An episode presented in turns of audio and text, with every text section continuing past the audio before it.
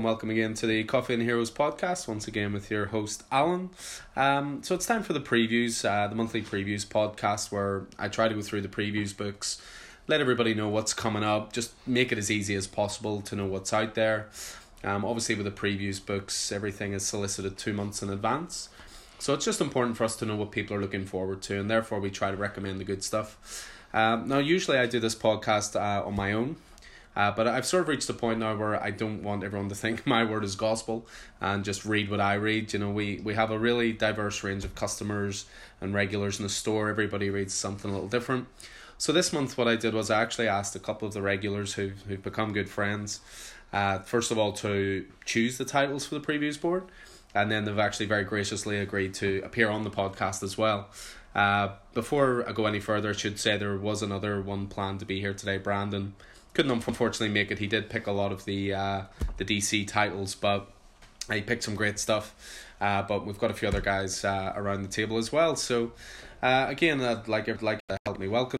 Uh, these are all guys who, scarily enough, just over a year ago, I didn't even know these guys, and now these are some of my best friends, people we see on a regular basis, almost every day in the store. Aww. Um, so, uh, yeah, hitting all the soft spots here.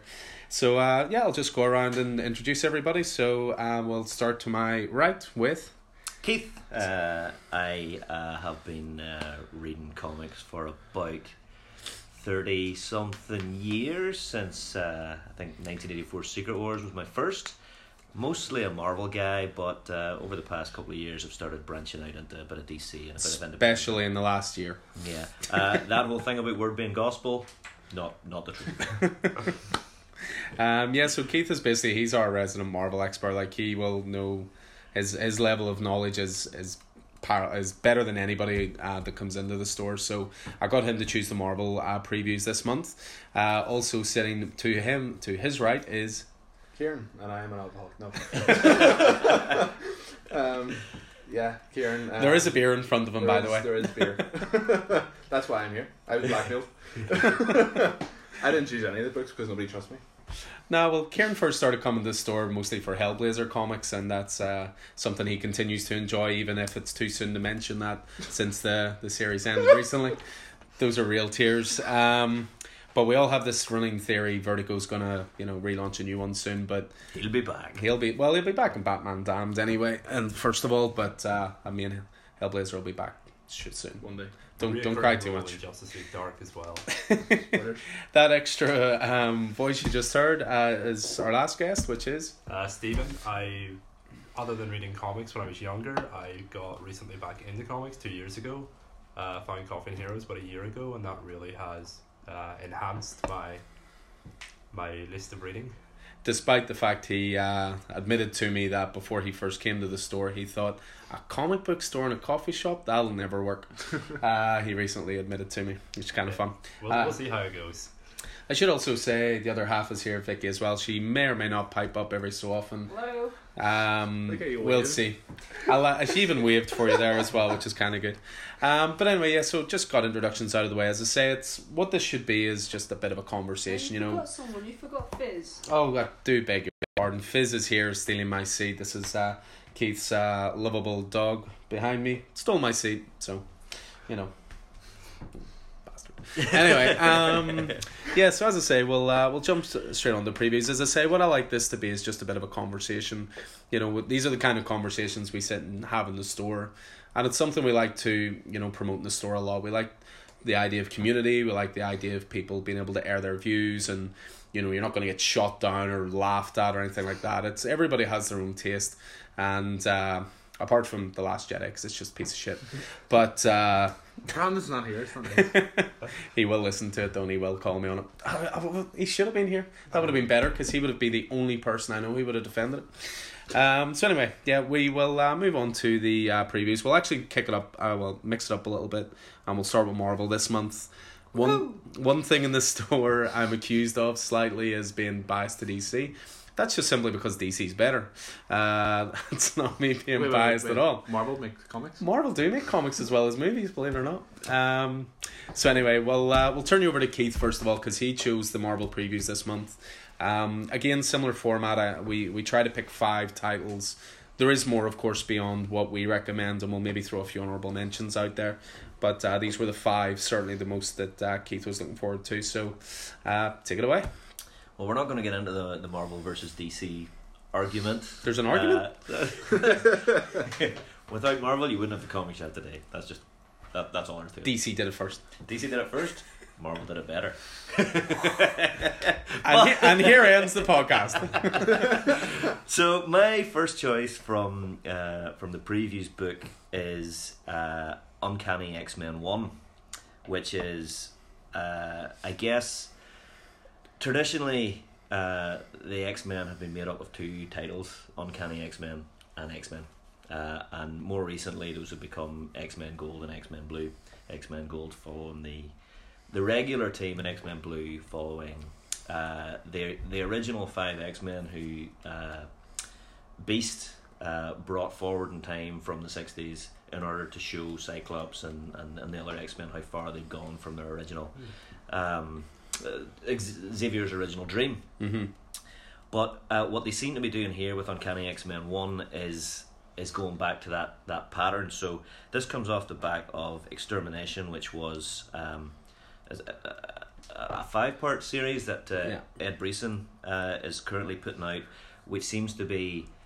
Uh, the tail end of that X Men Blue story of the original five, uh, whether or not they inevitably have to return to their original place and time in order for things to get back to the way they were. hmm Uh, Extermination itself is two issues in. It's already a great story, but this Uncanny X Men One is the first of a ten part weekly series. So it seems to be based off the same format that uh, recently took place in Avengers, relaunching Avengers, which is Avengers No Surrender, which was a sixteen part series weekly.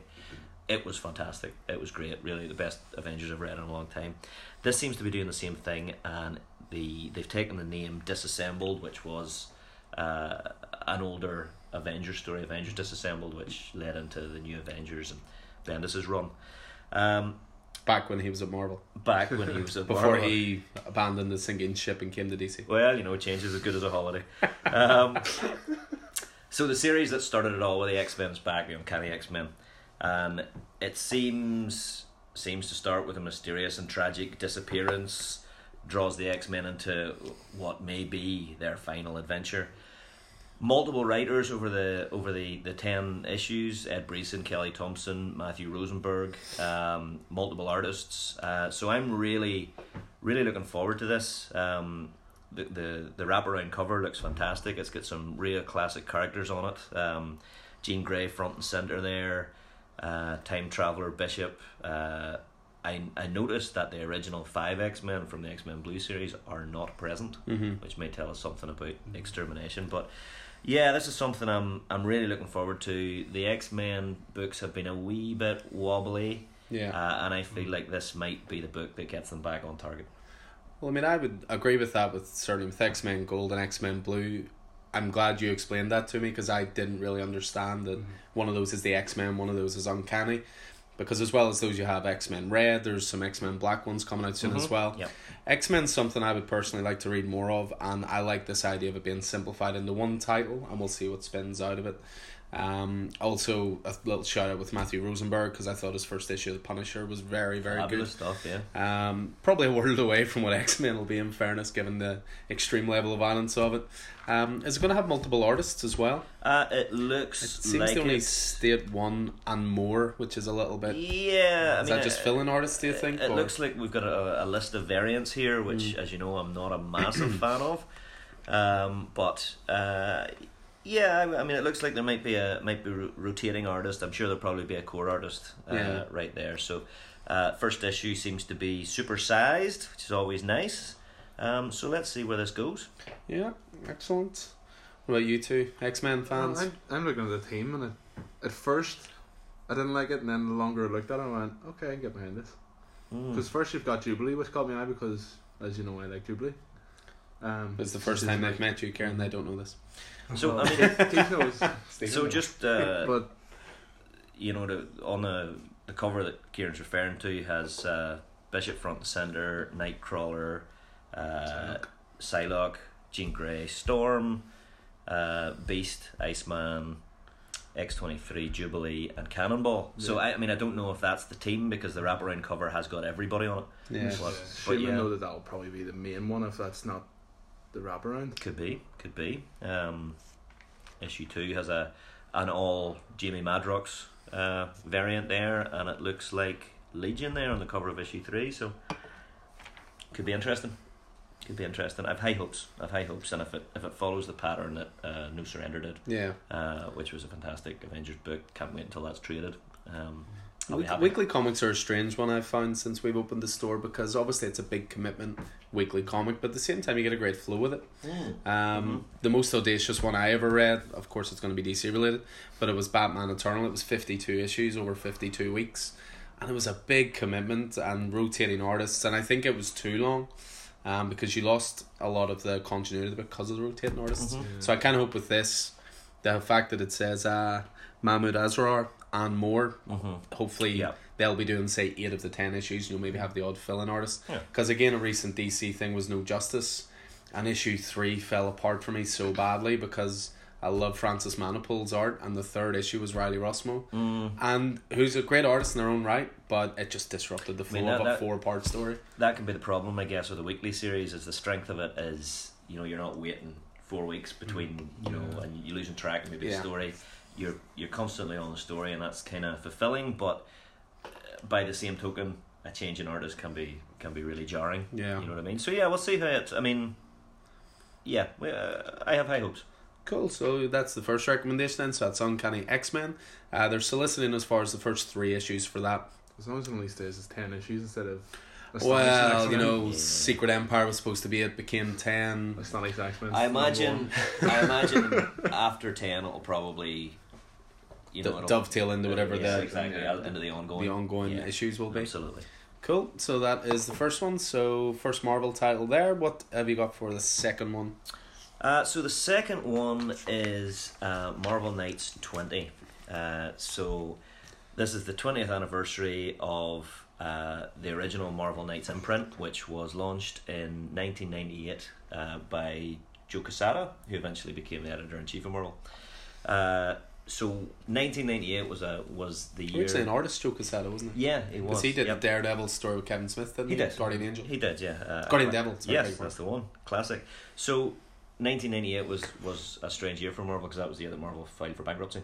Yeah. Uh, so that was that was sort of a big year. And what happened was, uh, around that time, I can't remember if it was a result of or whatever, but they they created this imprint, uh, and outsourced four titles: Black Panther, The Punisher, Daredevil, and The Inhumans to Joe Quesada and Jimmy Palmiotti's uh, company, which was Event Comics. Uh, Event hired the creative teams for the Marvel Knights line, and Marvel published them. Um, but the idea was, um, whenever you look at this now, the idea was that they were sent, they were they were outsourcing some of their lesser known characters. Mm-hmm. Daredevil, the Punisher. you know, I mean, these, those were lesser known characters uh, at that time. Um, Well, they're clearly the opposite of that Well, now yeah. with the Netflix shows. I mean, that's it. Um, Some of Marvel's best known. Now. you know, it ran.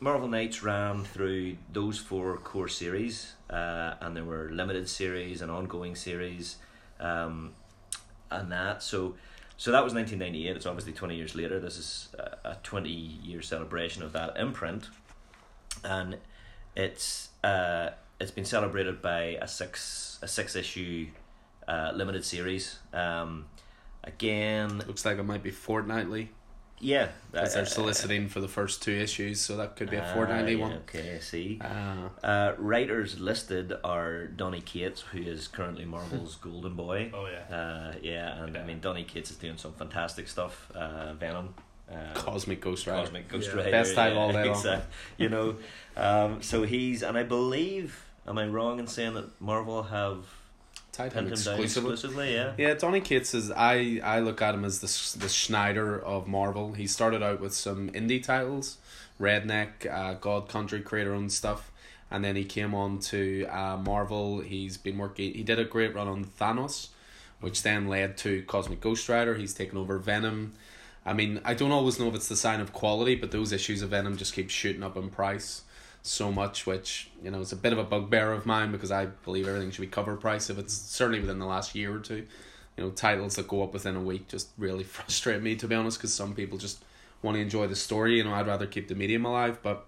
Uh, slight digression there, but yeah, Donny Cates very much Marvel's golden boy. Tied him down exclusively, and you only have to look through the previews book each month. He's always writing at Mhm. least three or four titles. Mm-hmm. Um, He's going to appear in my list a wee bit later, but uh, he's listed as the writer for, for issue one. For issue two, Matthew Rosenberg with Donny Cates Donny is listed. so maybe Uh, he's sketching out the could the be format that, could with be that, different yep. Um, so I mean, I guess part of the the Marvel Knights imprint was you know new teams taking on you know characters. So uh, it looks like they're doing the same thing here in celebration of the legendary imprint founded by Marvel CCO Joe Quesada.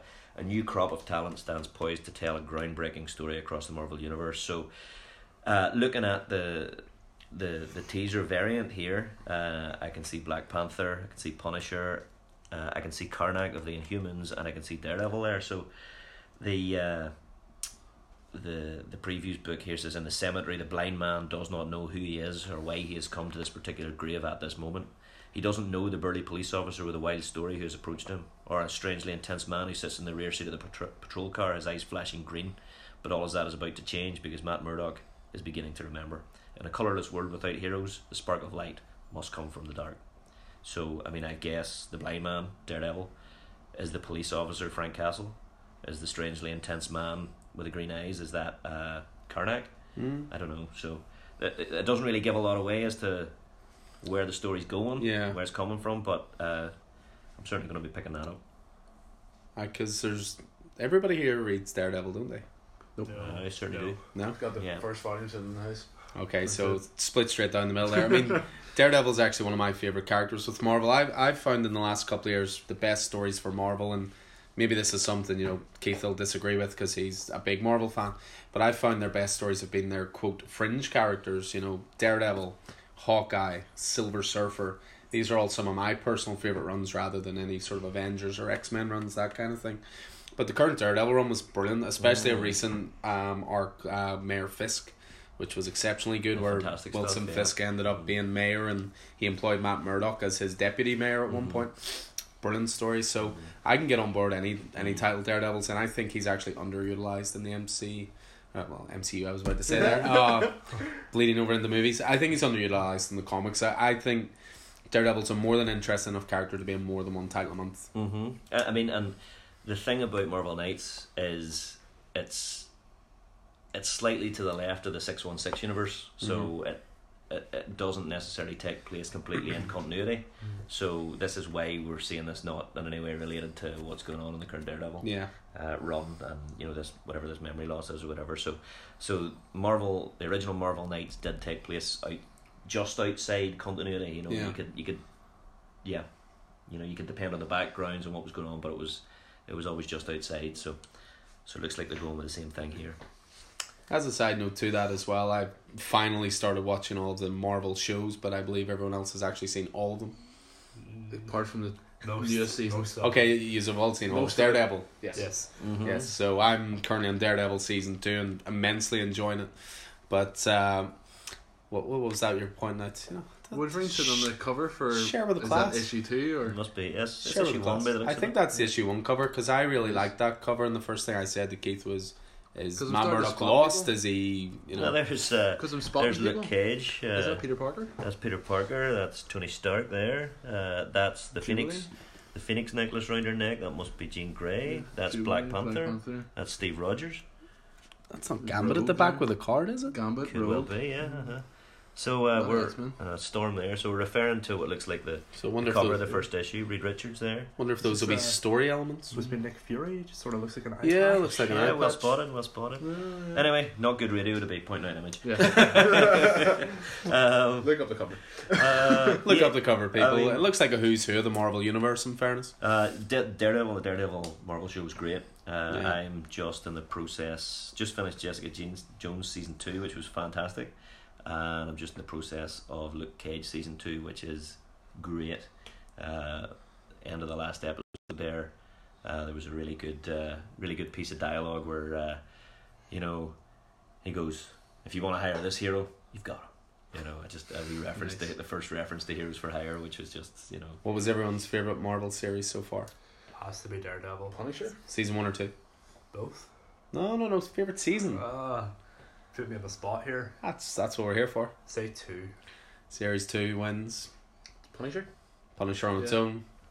I don't know. I think I'm gonna. I think I'm gonna go with Daredevil season one because of the Started it all. Yeah, it started it all. But I mean, I think all of the, all of the series have their own, uh, strong points and their own identities. Yeah. Uh, I mean, um, I think Iron Fist has probably been the weakest, but I've got high hopes for Iron Fist season 2 Mm-hmm. Um, you know, Jessica Jones is that sort of PI vibe, that sort of Mike Hammer Yeah. thing going on. Classic Uh, hard boiled noir. Yeah, you know, and Luke Cage, uh, you know, has that sort of um, blaxploitation '70s sort of feel. Mm. Even some of the moments I think we've talked about where, you know, he's he's talking to, he's engaged in dialogue with a character, and you know, he'll turn away and the the light will shine in Luke's Yeah. face, and they'll and he'll have a, a wee moment of dialog Mhm. you know, a wee monologue.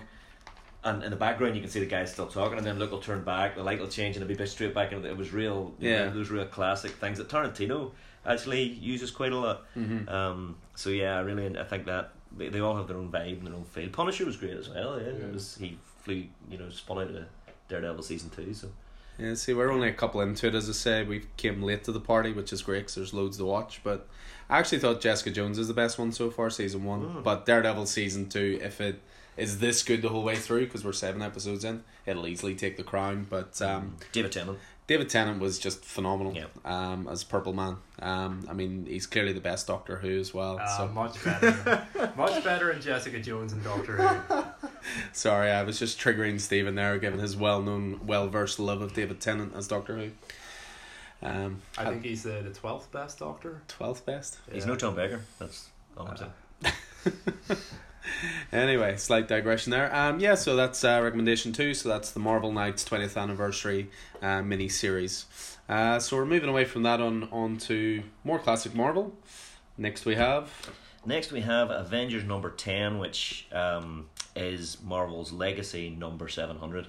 So, at the, the last of their many relaunches, uh, they, they rechanged the numbering again, but they've they've hung on to the legacy number in, in Mhm. addition to the the new numbering. So, Avengers number 10 is See, legacy there's the cynical part of me that just thinks this is a sales ploy. Probably, probably. I mean, I'm not. I'm not necessarily. I I, Yeah. I like the legacy numbering because it appeals Because to me as a long term. It's fan, been you know. strange to me because see all of the like Marvel in the last sort of six months have had lots of milestone issues. Mm. They've had Daredevil six hundred, wasn't it? Mhm. They had uh, Amazing Spider-Man 800. They had Mighty Thor, I want to say 7 or was it It's big. Mighty Thor had one as well. Seven hundred. Yeah. I think it was 700. Um, and this is Avengers 700. And the thing is Amazing Spider-Man 800 to me felt like a big event because it was massive. It was almost like a graphic novel. Amazing issue. But Daredevil 600 was just like a double issue. Yeah, they Mm. just stick a number on it and go, Yeah. oh, this is a big Yeah. issue. Yeah. You that's know, it. I just I wish they would make up their mind what they're doing with the Yeah. numbering. I wish they would, you know, I can understand the the struggle. We want to get new readers involved Yeah. and big numbers scare away new readers, but that hasn't bothered Action Yeah. Comics or Detective Comics. Yeah. you know what I mean. So If anything, Action Comic sales have went up. yeah, Certainly for, for our store anyway. yeah. So I, I, I my my, you know, if I had had my wish, it would be for them to go back to the the legacy number and just stick Drop with the it. But you know, they Yeah. they messed it about. Well, you know what I mean. Well, Yeah. whatever. You know. But uh, I guess so. Seven hundred. I, I love celebrate celebration issues. Don't get me wrong. I mean, I, I kind of like the anthology style with the issues. I quite enjoyed Action One Thousand because it gives loads of creators on board. Um, I just hope with this they do something cool with it.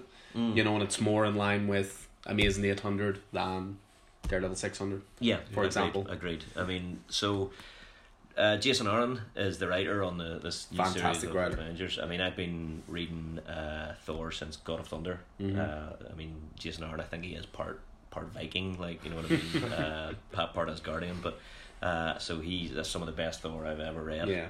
Um, uh, real epic epic stuff from the God Butchers through storyline through God of Thunder through the the whole you know the whole arc with Lady Thor which was fantastic um so just no and uh, he also writes a number of independent titles Yeah, I mean, Jason Aaron for me writes one of my probably top five image titles. Unfortunately, because he's so integral to Marvel's success, it's now very slow in coming out. But he writes a series called Southern Bastards. brilliant which is worth reading just for the first trade alone. How that first trade ends, masterclass in storytelling Oh, and. Yeah. and expectations of where you think the story's going to go I'm doing a complete 180. Yeah. Um, I absolutely love Southern Bastards, but yeah, it's slightly suffering because since we've opened, we've been open a year, three months now. I think there's been four issues. It's just been so delayed, which is a shame. Mm. But you can understand because Yeah. he's so vital Yeah. to Marvel. You know, he's one of their top guys as well. Uh, so yeah, so Jason Aaron has been has been writing Avengers. The team consists of uh, Cap, uh, Thor, uh, who is still unworthy and does not have Mjolnir.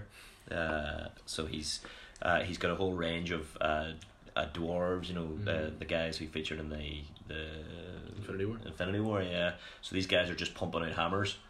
You know what I mean? And, you know, designing these weapons. Wondering what was Uh, yeah, and they're not as they're not made of very metal, so he goes through them very very quickly. He's like, another hammer, you know. It's one of the covers of the recent Thor ones. Is Thor spinning the hammer, but it's Yeah, all different. It's loads like of battle hammers. Yeah, axes that's, and that was swords. yeah. and stuff, So, uh, so Thor, uh, and again, he still has his he's still one armed. He still has his, his fake arm, his uh, golden arm. Um, Iron Man. Uh, Who your favorite. Uh, She Hulk, who uh, I guess I haven't caught up in the She Hulk series, but she seems to be suffering from. She Hulk used to keep her intelligence. Jennifer Walters used to keep her intelligence when she when she hulked hulked out. out. Yeah. Yeah. And now she is massive and more hulked out and does not keep her intelligence. Uh, You know, uh, so she's a bit rougher and uh, driven by uh, emotion and anger. It's a great Dan Slott run on She Hulk. Really, really excellent. So it's only I think it was only twelve issues or something like that, but it was very good. Black Panther's in there, uh, Captain Marvel's in there, obviously ahead of the release of her movie, and Ghost Rider, Robbie Reyes, the, the most recent Ghost Rider, who is The lesser uh, one. A little lesser. Yeah. I wholeheartedly agree that. I guess you know he's uh, he's more uh, he's all about cars and not motorbikes and you know but he, he and he's the uh, in the team that consists of the big three uh, and others he's the amateur member he's the the cyborg in Justice League uh, he's the Yeah. yeah the, you know the the young guy um, but anyway um, 700 issues uh, the Avengers have been saving the world for quite some time. Yeah. Uh, you'd think that would be a cause for celebration, Seems but it like seems. ploy, though. It's, uh, the whole it, it, it's going back to the legacy number. I saw a, t- a tweet on Twitter about Spider Man, and it was like tweet on five hundred ish. A tweet on Twitter, twit twit twit, on Twitter, and it was Spider Man, Amazing Spider Man number one, the blah blah blah. Then it cut the like Superior Spider Man number one. Blah. Yes, it's part of the same continuity, but it's a different title. Yeah. So don't yeah. keep the same number. Yeah. If you're going to drop a title, don't go back to So- the old number. Because there has been a lot of them close together. Because I think Iron Man hit six hundred recently as Yeah. well. Yeah. And because Um, it's they've worked out how to do it because it's went to like oh we've got so many issues of this run, then the next run was a different artist, different title, but it was still the same continuity. But it's so many issues of this. I, so I think how to do Spider it. Man's okay because Spider-Man, ultimately yeah. it was one writer for ten years. And I mean, Yeah, the thing was That was his that, arc, That, you. Amazing Spider-Man, the title went in hiatus while Superior Spider-Man Yeah. ran, and then Yeah. whenever Peter Parker came back, went back to Amazing Spider-Man again. I- they changed the numbering. I feel Yeah. like it's not as if they moved on from Superior Spider-Man. If you if you read the currently amazing. Nick Spencer Amazing Spider-Man Yeah, yeah. run, it's constantly referencing Yeah. stories that Yeah, so that's part of the same Uh-huh. up. Superior It Spider-Man. picks That's all part of the same continuity, and to some now whenever they started the the legacy renumbering in every one of those issues they they showed you how they worked out uh, you know and some of them I agreed with and some of them I disagreed Yeah, with Yeah, that's what you I'm saying. know. Some of them aren't- so, Don't yeah, seem like they're right. exactly you know but uh, but whatever you know Attack it is, it 1000 is, it's what it is but anyway uh, instead of a celebration it seems the whole world is is gunning for the Avengers, uh, especially Namor's uh, fearsome new defenders of the deep and the reimagined Russian super soldiers of the Winter Guard. And that's not to mention the shocking uh, surprise the US government has in store for heroes, plus the all new agents of Wakanda. The mystery of uh, Avengers of 1 million BC deepens, and a key revelation concerning the resurrection of Wolverine and the next startling new Avenger is revealed. So, I mean, that. Uh, Again, this comes to me just from the main thing that jumped out at me there and interests me is the one million BC Avengers. Has there ever been anything? Maybe I'm wrong on this. I don't think so. Ever since Marvel Legacy number one on that because that looked like the standout. There That's has, what I wanted to There read. has. So I take it you haven't been reading Avengers. No. Okay, so they. As In you fairness, say, Keith has just pulled up the latest issue, and it has. Is this issue? I mean, come on, Yeah. it's Like mammoth on the it has. It has. it's an on fire mammoth. It has a prehistoric Ghost Rider riding a mammoth on fire. And it's probably one of the single best covers I've seen in a long time. that is why we read comics. Yeah. You're not seeing that anywhere else. But has that been a through line through the yeah, Avengers so title? so the the story in Avengers up until now has been to do with the Celestials. Mm-hmm. Uh, so it started with a whole bunch of dead Celestial corpses. Celestials are massive. They're, Yeah. they're Yeah. elder gods of the Marvel universe. Um, it was a great story that involved Loki. Uh, Loki, who originally was behind the formation of the Avengers back way back when. Uh, so uh, that was kind of cool, and it referenced uh, Avengers One Million BC, which included uh, Odin, uh, the original Phoenix, the original Iron Fist, the original Black Panther. Um, yeah, the original Ghost Rider on a flaming mammoth. you know, so, Such an image. so yeah, it uh, it cut back. the- So they have been they have been. That's not Cosmic Yeah. Ghost Rider going back in time or anything. is it? no, that's no, what no, they no, should no, do. no, definitely not. Uh, I, I, I wouldn't put it past Donny Cates, but uh, he's going to be jealous of that man. Let's be honest. But uh, Oh, so many spoilers I want to throw out Yeah. there for Cosmic Ghost Rider 3, Haven't read it which I'm not going to do. so so the Avengers of one million BC have been featured in Avengers since uh, Marvel Legacy, yeah. Legacy. Yeah, yeah, absolutely. So yeah, looking forward to this. Should be a It's bit just of I always thought that was going to launch its own title. You know, because it just looked really interesting. Like Don't put it past Jason Aaron. This is clearly Jason Aaron's. You know, he goes out. Well, like, I want to write something that's a wee Yeah. bit, you know, mythical or you know. So Yeah. So yeah, it's interesting. I don't think they're finished with the Avengers of one million BC. Clearly. Well, Uh, well, hopefully, what I would say for this Avengers 700th anniversary issue, I hope that this acts as a jumping on point for people. One of the things we try to do with this podcast is we don't want to just recommend number ones and number ones and number ones because we don't always know if that series is going to be good or not. But we do like for ongoing series. I mean, if someone walked in and saw Avengers 10, they'd think, do I have to read the first nine? We're, we're always trying to pick up um, jumping on points for people, and hopefully that's what this will be. It'll be a Yeah. big issue. It'll simplify some things. It'll set up future conflicts. So what I'm really hoping with this is that they use the legacy numbering in a way because this is what they didn't do with Daredevil. It was just another issue. But hopefully with this, what they will do is actually set up a great new starting point for people to jump on Avengers because I'll be honest, I read the first couple of issues of Avengers of this run and then I sort of jumped off it. But now I see a prehistoric Ghost Rider on top of a mammoth and I want to read that shit. so um, I kind of feel bad jumping off because I really want to jump on it again now. So hopefully that'll be a good jumping on point, that 700th uh, anniversary issue. I'd take that uh, Art Adams variant if you don't mind. This is the same man who said he didn't like variants 20 minutes ago. Okay, all right. You're taking this back now. Yeah.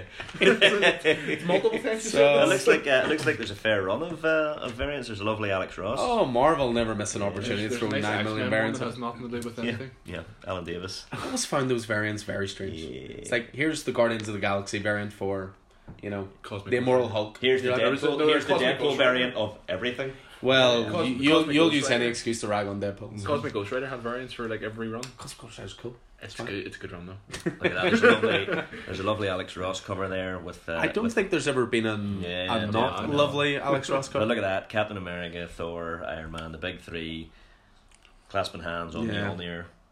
Fantastic. I was kind of wondering, just as a final point on this, is Thor reaching out for his hammer there on the main cover, or is he like He, he's reaching throwing out for Captain Marvel out in Marvel. space? Yeah. Or maybe he fancied her, maybe it's just No Yeah, idea. No idea. I'm. Uh, I'm sort of ready for Mjolnir to, to come back and for Yeah. Thor to be worthy again. That whole that whole story. Um, uh, God, which which I can't even remember which limited series it was. Yeah. Uh, where uh, Nick Fury whispered something in Thor's ear that uh, that made him unworthy. Uh-huh. uh, which has since been revealed, but uh, it was a great story, um, and it led into the you know the Lady Thor Yeah. uh, thing, and Thor just becoming a raving alcoholic and losing an arm and uh, just not being you know so.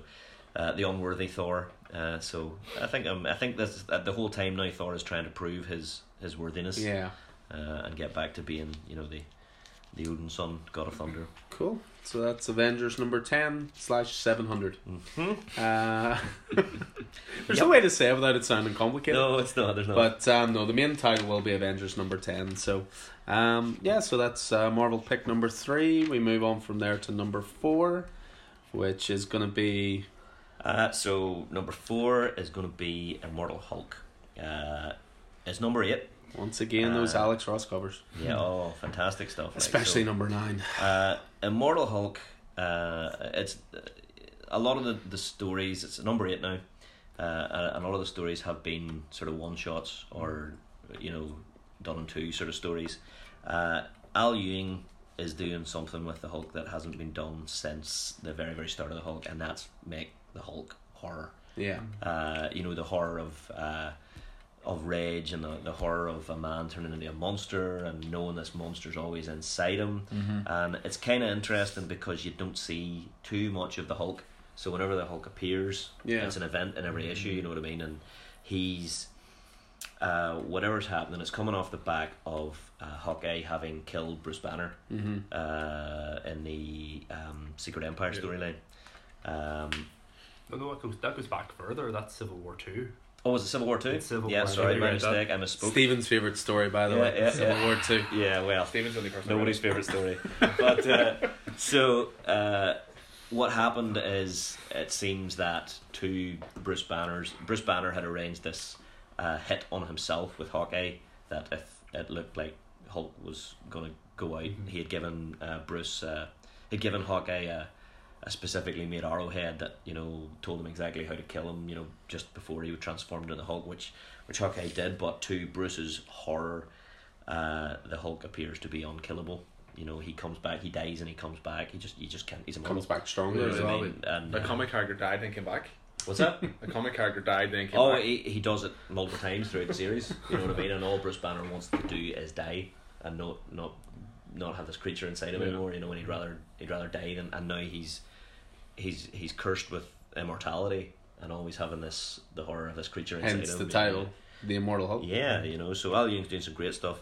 Joe Bennett's art is very reminiscent of uh, the EC comics, the Mhm. old EC horror comics. Um, and they're they're using some real classic stuff. There's a real 50s sort of throwback to it. Yeah. Uh, it's great. Uh, it's a great series, and uh, you know, I guess any issue at this stage could be a jumping on point because yeah. I say they're, they're doing Donald one shots you know, and so forth. uh, and they've got a great. Uh, Mar- what Marvel always do well is the introductions to the Previously on. Yeah, yeah, it's almost like a TV show the way they introduce theirs. You know, so in fairness.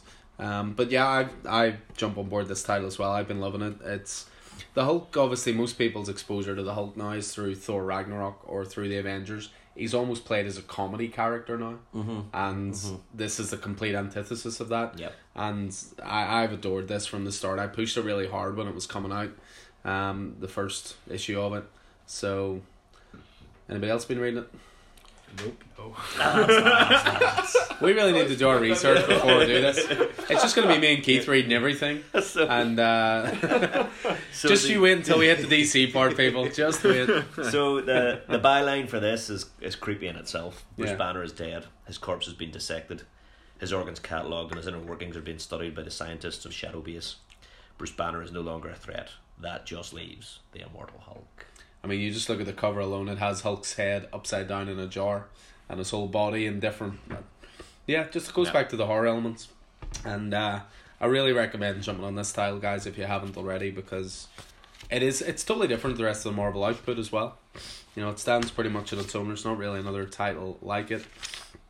Um, so yeah, that was uh, recommendation number four, and that was the Immortal Hulk, which leads us to a character you're going to hear a hell of a lot about in the next six months. I would say, based on oh Steven's perking up, happy days. Um, I, I mean it's a character you're going to hear more about for obviously there's a movie coming soon, but also this is something that is gearing up for a thirtieth anniversary of a character. So next title is Well, I mean, I can't believe that Venom is thirty years old. Uh, that's crazy to me. Yeah. Um, first time I discovered Venom was there was a like a UK reprint of uh, they used to reprint so back in the, the, the golden days of Spider Man. Um, they used to uh, have Amazing Spider Man, Spectacular Spider Man, Web of Spider Man, and Peter Parker Spider Man, and there used to be a book. Uh, it was in the same format as your standard comic size book, but it was like that thick every Yeah. month called the Complete Spider Man. Uh, so I used to pick it up at the newsagent, and so the first story I saw Venom in, it was I mean I guess Venom what thirty years old. What year is it now? That was idiot. yeah eighty eight. So that's crazy. Um, So, So just I- a reprint of Amazing Three Hundred, was it? yeah, I I, I, I, know there's a can't cameo in remember. two nine nine, it was a but great. It was a great story. It was. I caught it at the tail end, but it was uh, Peter Parker effectively tricked uh, Venom, who you know hated him from uh, back to the back of the post Secret Wars, the saga of the Black Costume. So as I said, I got into comics through Secret Wars, and that classic Secret Wars seven where uh, you know the uh, Spider Man gets the black costume. Mhm. So then reading this, you know, at that time you didn't there was no, there weren't class comic shops like Coffee and Heroes where you were picking up your issues every week or every month, and you know you were you that fiver you, later. you were you were you were picking up comics and newsagents, uh, you know, and you were picking up random issues. You know what I mean? So then, whenever Complete Spider Man came around, you were like, "Oh, cool." So maybe, maybe uh, this was maybe six, eight, ten years later. I'm seeing this Complete Spider Man and I'm seeing this Venom, and I'm making the connection between, you know, the, The black black suit. suit from Secret Wars and Mhm. this, and then I picked up the saga of the alien costume, which is class. You know about you know Peter realizing that the alien costume is a symbiote and it's feeding on his sense of responsibility. and You know all of that good. That's a classic. That's a Mhm. fantastic book. Fantastic. You can get it in trade. Uh, but so now thirty years later, we have, uh, as I say, I saw this character in Complete Spider-Man. Must have been maybe 1992, 1980, some ni- early nineties. You know, Mhm. uh, and uh, so so now to see this thirty years later that he's still going. Obviously, he's got the movie coming out with Tom Hardy. Don't know what that's going to be like, you know. But um, this has been written by Donny Cates. Uh, Him again. and again, yeah. um, the the story of it's it's sitting at number eight. Um, the story so far has been pretty awesome. He what Donny is doing is he's pulling out a mythology for Venom uh, about you know the the planet of symbiotes. You know that that the Venom symbiote is like a damaged uh, like uh, aberrant type of symbiote. There's no no others like that particular symbiote. Uh, there's this whole story about the god of symbiotes, you know, and uh, it, it's great, you know, and there, uh, it, it flips back into one of not this particular symbiote's host, but hosts of other symbiotes who were soldiers in Vietnam and all of this cool stuff. Like, so he's really building into mythology and. Uh, Venom's discovering new abilities of the, you know, it's it's and a new connection with the symbiote, the the dialogue that they have Mhm. between them. You know, his other, Eddie Eddie Brock's other. Um, so uh, so this is leading into I think what looks like it's going to be a uh, a summer next summer's Venom epic. yeah. You know what I mean to celebrate the thirtieth anniversary. Um, you know, so it's called it's called the Abyss. I mean, it, it maybe isn't a jumping on point, but I guess I wanted to pull this out just to recommend Venom Yeah. as as a series. Uh, uh, whenever the first issue came up, I didn't put it in my pull list. Mhm. I picked it up to try it. The first three issues I picked up to try, and after three, third issue, I went, I can't, I can't find it anymore. Just need to put this in my pull list. Yeah. So Donny Cates, um, Iban Coello was the artist. Um, great stuff. Uh, definitely worth picking up. Picking up the first eight and trade if you can get them, and maybe jumping on with this. Um, Well, the first issue alone's up to a fourth printing. The second issue's on to a third printing. The third Mm. issue's on to a third printing. To be honest, this is pretty unprecedented. Certainly in comics that aren't Batman, for lack of a better term. Because Batmans do tend to get quite a few printings, like things Batman's, like White Batman's, Knight. Batman. Batman.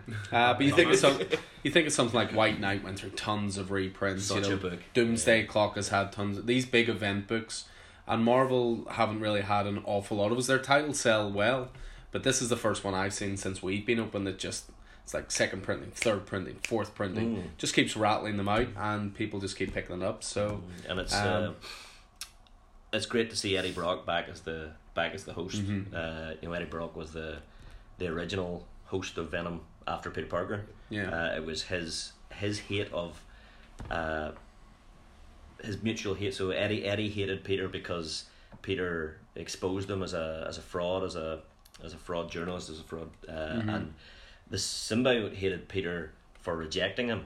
You know what I mean? So that those two together. So he's the original host. They've obviously been through the, the symbiote's been through a number of hosts, including uh, Mac Gargan, who's the guy we know as the Scorpion. Uh, he became the host of Venom um, during uh, later Thunderbolts run. Yeah. You know, really twisted and really twisted. Uh, the symbiote. Uh, he was attached to uh, like a gangland killer for a while, uh, an assassin. He was attached to Flash Thompson. Personal As Agent Venom, Flash yeah. Thompson, Agent Venom. But- yeah. I mean, so I mean, and Flash, Flash taught the the symbiote certain things. You know, became Venom, the Space Knight, and all that cool stuff with Guardians of the Galaxy. But uh, having Eddie Brock back, who's the original host, and he's now trying to understand how these various hosts and have affected the symbiote and the symbiote's sort of mental well being. Uh, in a way, you know what I mean. So Yeah. it's really cool stuff. It's really, really brilliant stuff. So I'd highly, highly recommend it. I think Highly you just sold me on it, to be honest. Yeah, well, good. yeah, yeah, you just sold me on it. You know, I know a story. You can get it. yeah, yeah. so Um, where's that hurt on? me, though. That be? I have a problem with it though. What's that? Donny Cates came. You saw this. I sent this to you. He said that it was better than Watchmen. There is no book that's better than Watchmen. I mean, you haven't read Venom, so Yeah, but I've read one. See, see, yeah, but you can't make that statement if you haven't read it. Yeah, I- a I- Marvel book can't be better than Watchmen. Like, don't get me wrong, I am highly suspicious that it could be better than Watchmen because Watchmen is the third best comic of all time. But, um, well, I say third best. I don't know. Dark Knight Returns is my personal Yeah. favorite of all time, and I would genuinely, genuinely put Court of Owls above it. They make these statements. I mean, John Lennon. that's John it. Lennon was bigger than Jesus. But, I mean, they only uh, made- It is though. Noel Gallagher was better than the Beatles. You know But I mean, he only made that statement, didn't he, because he actually met Alan Moore just Yeah. before the Bedford Comic Con recently. Um, and I think he, was, he even said, like, oh, I'm even representing because he had a wee Venom pin on in the photo with Alan Moore. Um, but yeah, I mean, it's it looks like it's going to be a big year for Venom. I mean, as I say, they're, they're pumping out this quality title. I'm slightly wary of the movie. I've talked in earlier podcasts about I'm highly suspicious if this movie's going to be any good. Um, what's everyone else's thoughts on it since they saw the trailers? We'll we'll start on this side because Keith and I are doing all the talking. Um, the trailers are getting better and better. You're seeing a bit more of the acting style, like not so much the writing, the acting, but how the Mhm. writing is, and how the actors are portraying that writing. You're getting a better look at Venom himself, and you know, I don't like the effect of Venom. it, to be It's just I know there's no way to make an eight foot Yeah. tall black alien symbiote look realistic. Essentially, especially especially when you have five foot Venom. Uh, sorry, Tom Hardy. yeah. You know, I mean, the Tom thing Hardy is, only five foot. It must be about five he's- foot something. He's five. he's a wee tiny okay, bit well, taller than Tom Cruise. I think. Five but I think six. he's like gonna five say six, five five six. six. But yeah, I mean, I I want the movie to be good, and I love Tom Hardy, Yeah. and I really like Michelle Williams, and I hope it's good. But I don't know. I'm just He's five nine. Five, Five nine, nine, so- Wow. there you go. It's not that small. It's my height. um, I know Tom Hardy looks a lot bigger on screen. Yeah. Um, what about you? I'm hopeful. It's stemming back to because Venom was my favorite villain when I was a kid.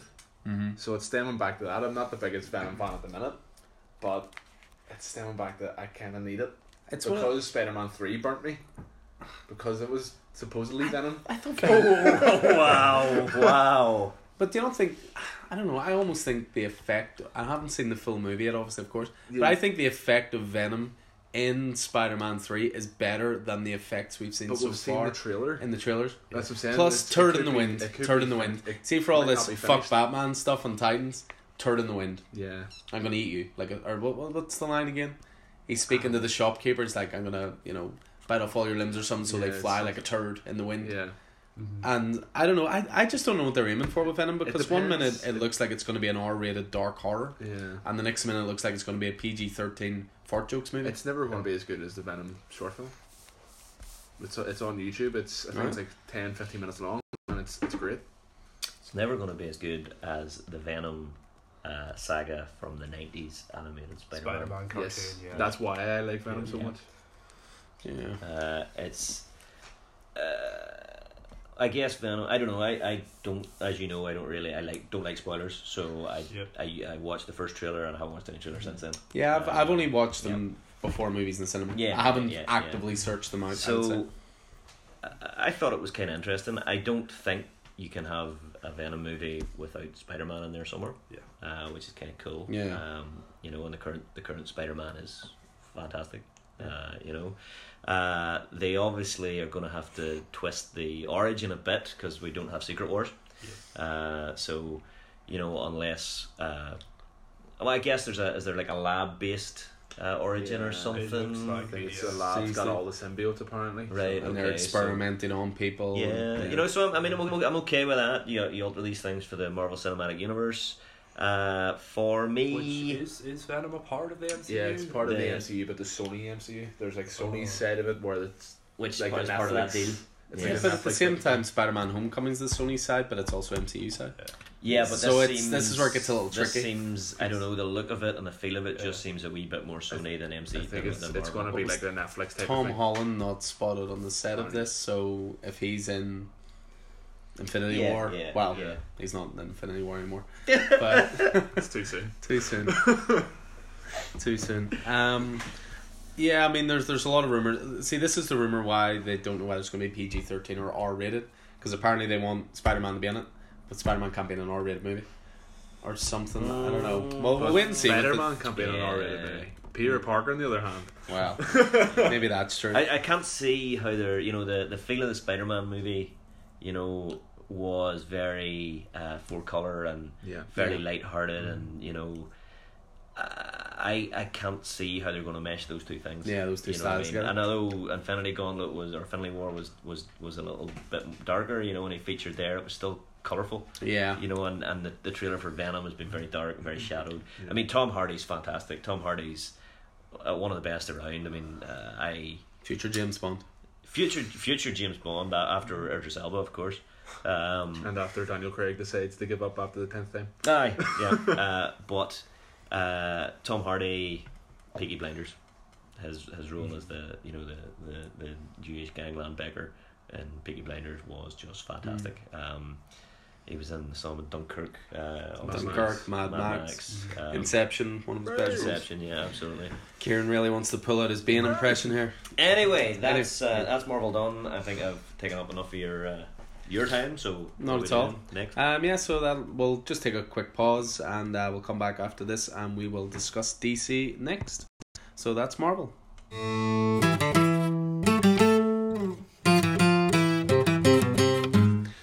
Okay, so we're back again, and this time we'll move on to the uh, DC portion of the previews. So DC is uh, these ones have actually been picked by Brandon, who, as I say, unfortunately couldn't uh, make it today. Um, luckily enough, you've got Keith outnumbered here by three to one in terms of DC over Marvel. So uh, there's more than enough people here to step in. have you seen how many DC books are in my my, Well, that's only because you started coming to Coffee and Heroes. Uh, when you first arrived, I think you had like three DC books. I think I I think we need to, I think we need to clear this up. I think we need to clear this up. So, total respect for DC. Okay, DC started it. Okay, well, Cave Painting started it, but uh, Even know. when he's trying to give DC But, uh, props for starting it, he goes earlier. DC started it, but I Have you don't not- think I don't think any of us can disagree that that The- what Marvel did Emily's got it. that what Marvel did in the sixties changed the face of comic books that we probably wouldn't have the He- same popular comic No. books now without No. Stan Lee, uh, without Spider Man and Fantastic Four. Totally changed the face. I don't think I would, would be a ag- I would agree with that to a point. I respect both companies equally. I just personally enjoy DC stories more, and the I, I as good as Marvel is and can be. There's no one single character that is engaging to me personally as Batman, and that's just where. Like if Marvel had Batman, Marvel would be better. Marvel does have Batman. That was almost it. Marvel does have Batman. So Kieran's had a beer. We should also state we're having a beer while we're doing this. They have, Um, they have Moon Knight. No, I, I respect. I, I don't think there would even be as healthy an industry these days if both of these companies didn't exist. Ab- Because they, they Yeah. push each other Yeah. to be better, and Yeah. but everyone will. We're we're tribal species by nature. We always like to say one is better than the other, or you know this sport's better than the other, or this team's better than the other, or this comic's better than the other. No sports as good So, as any you know. sport. Anyway, um, so yeah, we're gonna move on to DC anyway. But no, it, the what I was just the point I was sort of So making we're is going to move on to DC. I do think that I can be biased to DC, and I probably get a lot of people on the DC, but I hope that they enjoy it. But anyway, Yeah, right, we're done. Uh, so anyway, I'll, I'll let Stephen sort of shepherd uh, this one. Uh, as I say, he's going to be going through the picks that Brandon made, but then he might actually throw in a few of his own towards the end as well. So take it away, dude. We miss you, Brandon. R.I.P. Cheers. Thank you. Uh, so yeah, like Alan says, these are mainly Brandon's picks of the DC previews book. But to be fair, they're very similar picks as to what I would have chosen personally. Uh, first pick we got up is ongoing. It is Batman. Fifty eight and fifty nine here have been Let's start off with. Batman. What a shock! Do DC own any other heroes, or is it just, just If you if your title's failing on DC side, just throw Batman into it. Yep, that's the that's the general consensus with DC's marketing. Uh, but yeah, it's issues 58 and 59, which uh, it's just coming up almost 10 issues after the wedding issue, but we're still feeling the fallout of what's going on. Um, See, Still hurts, does it, Stephen? See, this is where it gets interesting because I don't personally read an awful lot of the solicits for my favorite titles. So Steven's just sort of dancing around the content of this because he doesn't want to throw in any spoilers, which is fair enough. Batman's a fortnightly title, so yeah. it's inevitable with this, you know, ordering two months in advance. There's going to be spoilers. I mean, what I can see is a pretty sweet looking cover. Um, the bat suit, very Dark Knight Returns ish, hush, almost hush ish for the uh, the style of It's easy suit. you to say. I know, geez, that, that took a bit of practice. Um, and we've got Penguin in the background, which excites me because Tom King's doing his best to go through the whole um, the whole villains gallery, and Penguin's not one we've we've seen so far. No, Penguin's a character we've only really seen in the, the background of stories, like the War of, War of Jokes and Uh-huh, Riddles. yeah, yeah. Um, I'm led to believe he's appeared in a few other of the uh, Bat related DC Rebirth titles, but never the actual Batman title itself. So, like Alan said, I'm really dancing around with the story content, other than the fact that it's a penguin oriented story. There is in the background of this image a very sinister looking uh, character. Don't know who that is. It could be an older villain of Batman's, or Tom King could be introducing a new villain. So it'll be very interesting to see how that goes. It's the start of a new story arc for Batman, which is always the, the better jumping on points as well. Yeah, Like Alan says, it's not always number ones, it's the start of new story arcs.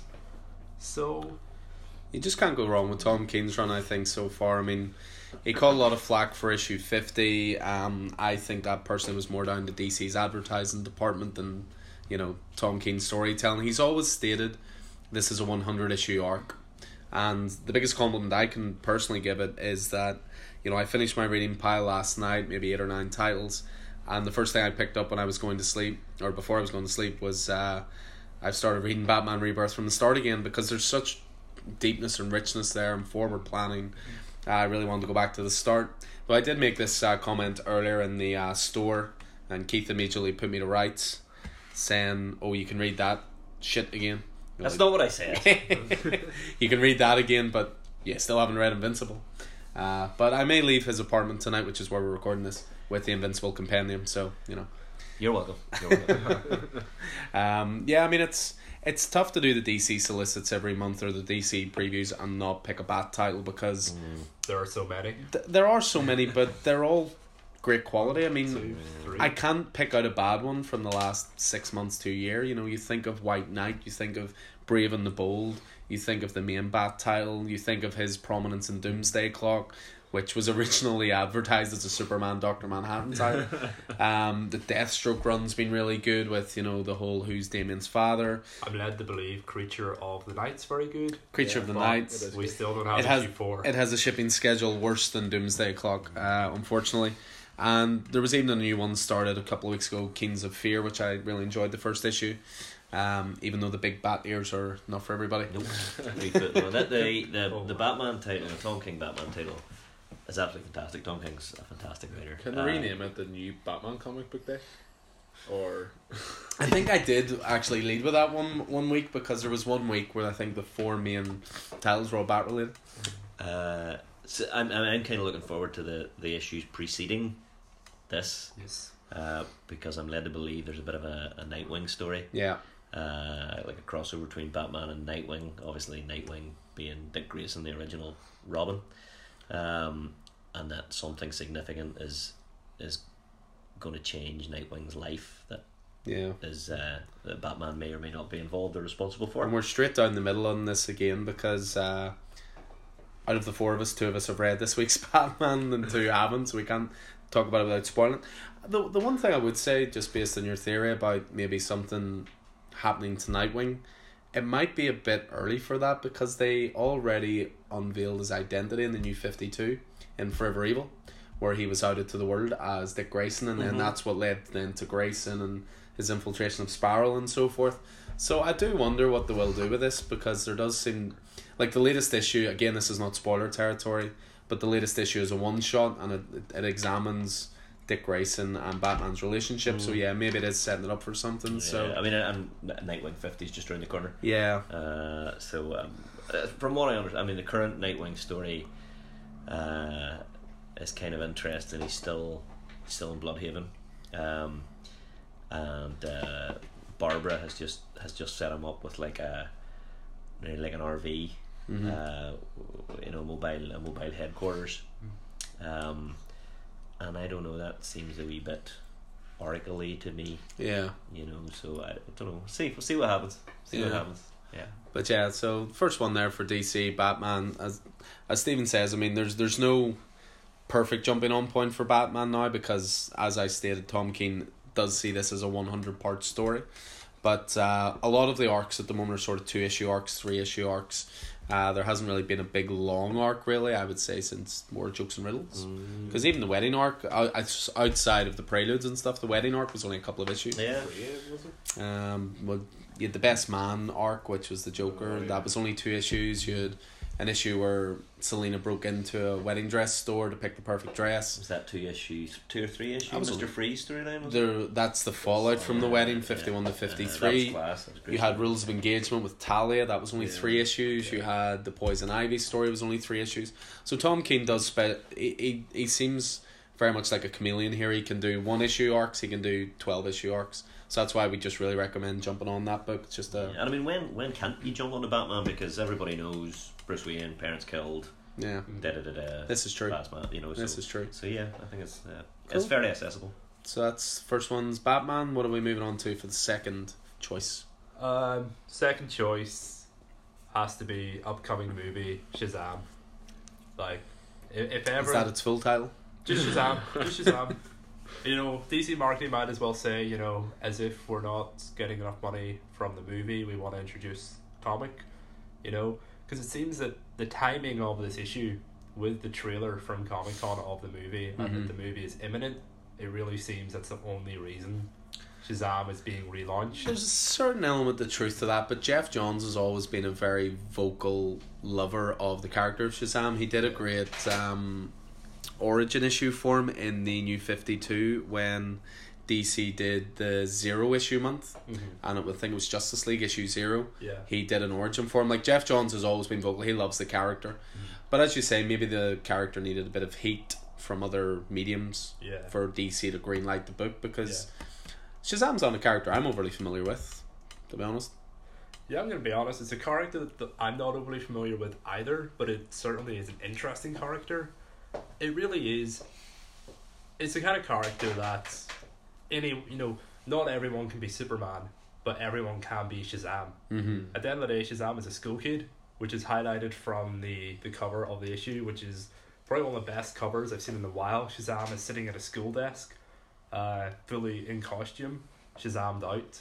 That's gonna be the new term. Yeah. Hashtag Shaz- hashtag Shazam. then. Copyright that. Copyright that.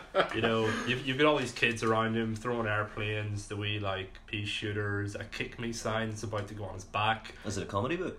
I, I definitely it definitely gives me that kind of feel. Shazam has to have comedy Yeah. to it because it's. I always sell Shazam, certainly based on that trailer, as big meets Superman. You know, mm. every kid dreams of being a superhero, but what if you could actually say a word and you became a superhero? So there, there has to be comedy to it. You know, Shazam was originally Captain Marvel. called Captain Marvel. Oh yeah, Yeah. yeah.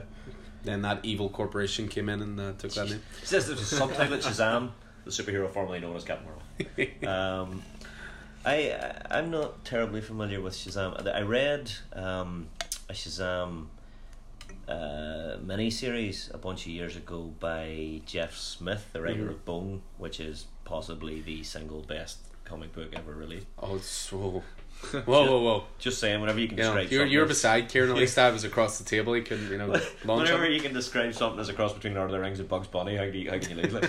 you know. Um, but I, I bought it because of Jeff Smith as the writer, Mm. and it was it was a Shazam Yeah. Monster Society of Evil or something. It was very light-hearted. It, she's involved the talking tiger and all sorts of stuff. Yeah. Uh, but it was a good. It was a good book. So, I, I I'm not a huge fan of comedy books, uh, or so I don't know if I'll maybe pick up the first issue. I think the the strength of Shazam though is it's Geoff Johns. You say Yeah, Jeff, Geoff Johns. Johns. Yeah. You know, I mean, Geoff Johns is a a stalwart at DC, a a, a pillar of, you know, excellence. And has he ever written anything bad?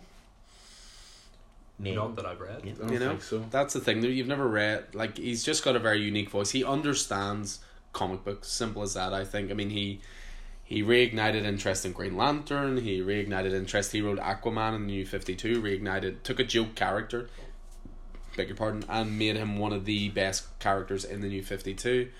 Doomsday Clock has, for me, surpassed expectations so far. I thought it would be good, but I was Mm, yeah. always wary of it because of, you know, how much I love uh, Watchmen. um, hmm. uh, Is that a poodle in your lap or are you just happy to see me? I, that poodle's very happy where it's lying is all I'll say. Um, but yeah, I think Doomsday Clock surpassed all those expectations. That's why the whole two month window is frustrating because you just really Yeah, want the next yeah, issue. yeah. We're very split on this, and we'll not get into too much of a debate, but we're very opposite. Throw the debate in there. Start the debate. We've opposite opinions on Doomsday Clock. Yeah, what's your problem, huh? I feel if Doomsday Clock was a monthly title, I'd be content. Mm-hmm. But you're waiting two months, you get the issue, you read the issue, and you're like, that was good. It wasn't great, it was good. And that's a problem. When you're waiting so far in between issues, you want to be on the edge of your seat. You Try wanna- win for John Wick 3. That's what I'm saying. I'll, be, Sabrina. I'll, I'll maybe need to read John Wick See, 1 and the thing with Doomsday Clock is that it's probably the most value for money comic on the shelves because A, I think the quality of it, first of all. B, the supplemental material at the back. Back matter. And C, you got to read the previous five bloody issues to understand the sixth one. So you're rereading the issue. In a sense, it provides great value because two months, let's be honest, bottom line, two months is too long between a comic book. Oh, yeah. Simple as that. You forget details. You're, you know, everyone who's sitting at this table has pull lists of multiple, multiple titles. They're they can't keep up with one continuity with two months. It's too long. But I do enjoy when I get a new issue of Doomsday Clock. I'll read it first, then I'll read the previous issue, and then I'll read that issue again.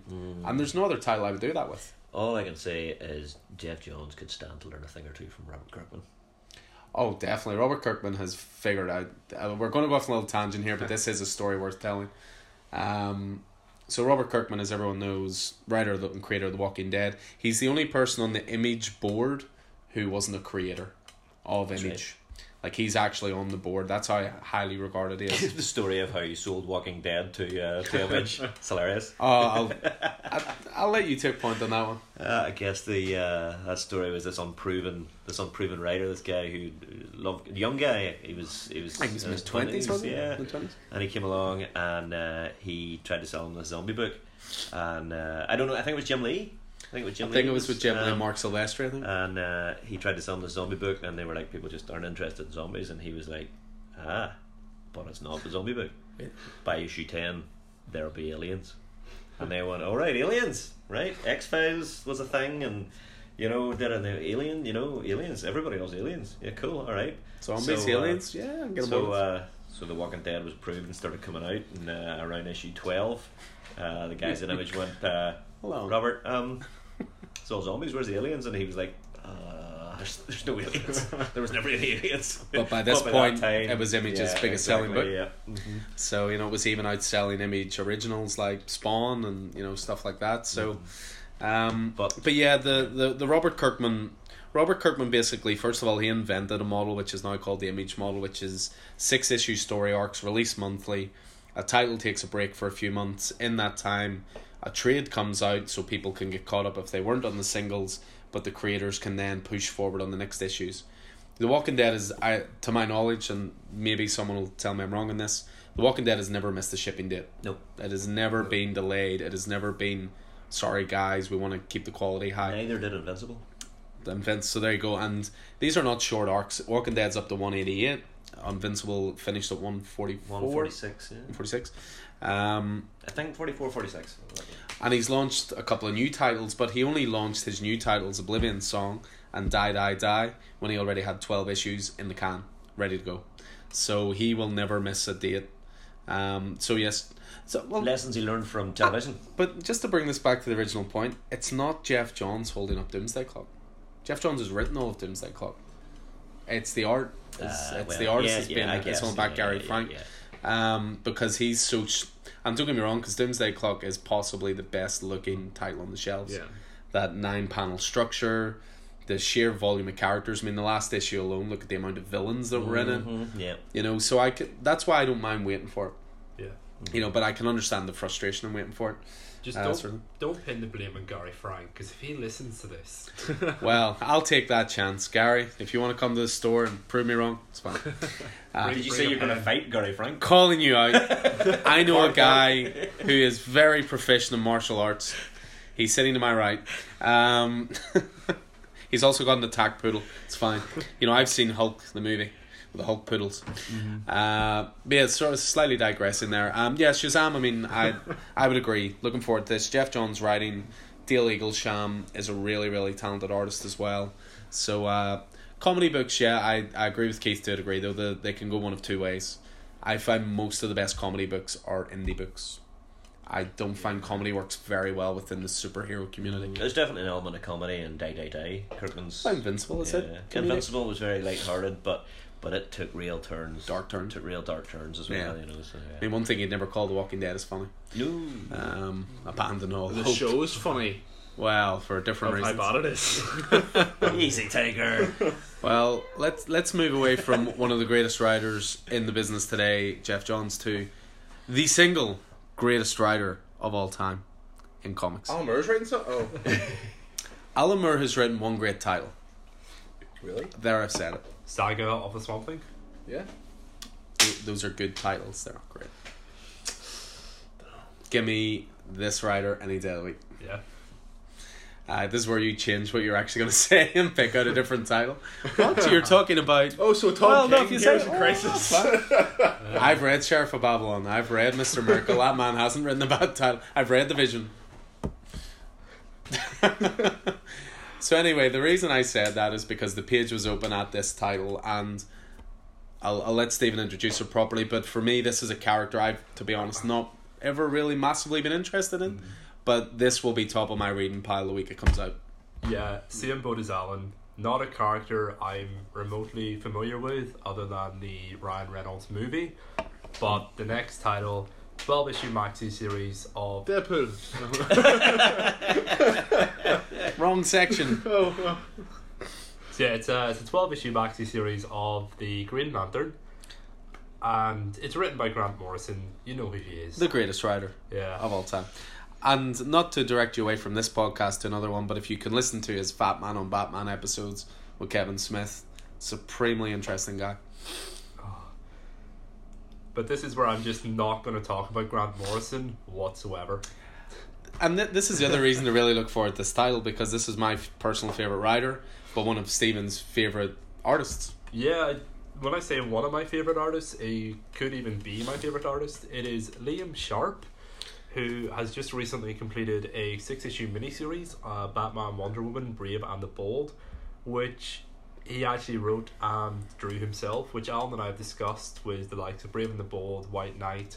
When you've got one singular vision, doing the writing, doing the artwork, it's It just instantly improves the title. yeah, I think because things are bound to be lost in translation in the comic medium. Not every writing and art team can be Snyder and Capullo. You know, can be you know even though they're taking time, can be Geoff Johns, Gary Frank. They did Superman, Secret Origin together as well. is you want Tom King to draw and write Heroes in Crisis. Based on Tom King's art that he has shared on Twitter, Tom Keen should never write a com- or should never oh, jeez, can't believe what I said. should never draw edit that part out. Um, should never draw a comic book ever unless it's like Scribblenauts or something. you know, you could do that. Right, so Tom King shouldn't write. uh, Just so you can't edit this out. Tom King shouldn't write. Are you saying? Just remember, I edit this. Yeah, I'll be taking all of this shit out. Uh, Grant Morrison, uh, his Animal Man run was fantastic. New 52. Animal Man run. His Oh no, No, pre New 52. Pre- 52, oh, wow. yeah, yeah, yeah. No, I'll jump in here. Happy. Happy, Oh, there you yes, absolutely. Vicky from the side. Happy, The Invisibles, Final Crisis, Batman R.I.P., The Return of Bruce Wayne, Batman and Robin when Dick Grayson was Batman. Have you read uh, Super Gods? Super Gods. This is one of my great regrets. Like, first of all, no, I haven't. But one of my great regrets in life was when I lived in London. The Forbidden Planet there had signed copies of Super Gods, Damn. and I didn't pick one up. Mm.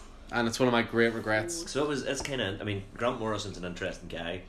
If you look at his uh, how he looks at the world and his beliefs in the universe, which all I guess come out in his um, The Invisibles, especially. uh, even in his DC stuff, you know, how the, the, the map of the, The multiverse. DC multiverse and multiversity and all that stuff. I mean, he's a real.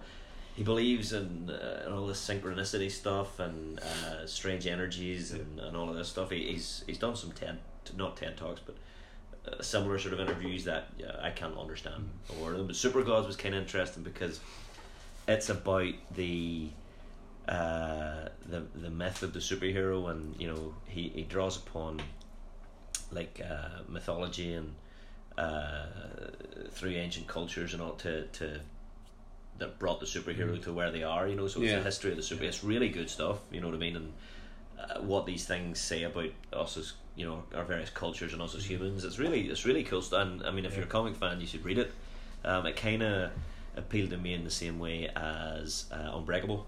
Yeah. Bruce Willis movie, which you know uh, Samuel L. Jackson's character, Mr. Glass, um, he you know talks about you know superheroes and he relates them back to uh, Egyptian gods and you Mhm. know back to comic books being the original form of communication from back with Cave cave, paintings paintings, and- hieroglyphics and you know all that good stuff you know so uh, it's, it's, it's an interesting book Yeah. sorry I didn't mean to Not at all. Yep. Not at all. Green Lantern though. Green Lantern, yeah. which which lantern is it It's a Hal Jordan. Oh, it's the Green Lantern. It only is the Green Green Lantern. Lantern, uh, hence the title, The Green Lantern. Uh, You know, they might as well say Hal Jordan brackets Tom Cruise there. Uh, well, that's a whole other separate discussion. But uh, go go rewinding, going back to the preview for Green Lantern, we say written by Grant Morrison. You know who he is. Not everyone is accustomed with you know every writer and artist in comic books. Uh, Grant Morrison's well known for uh, portraying the antagonist in the My Chemical Romance videos for Danger Days. And Cut that, please.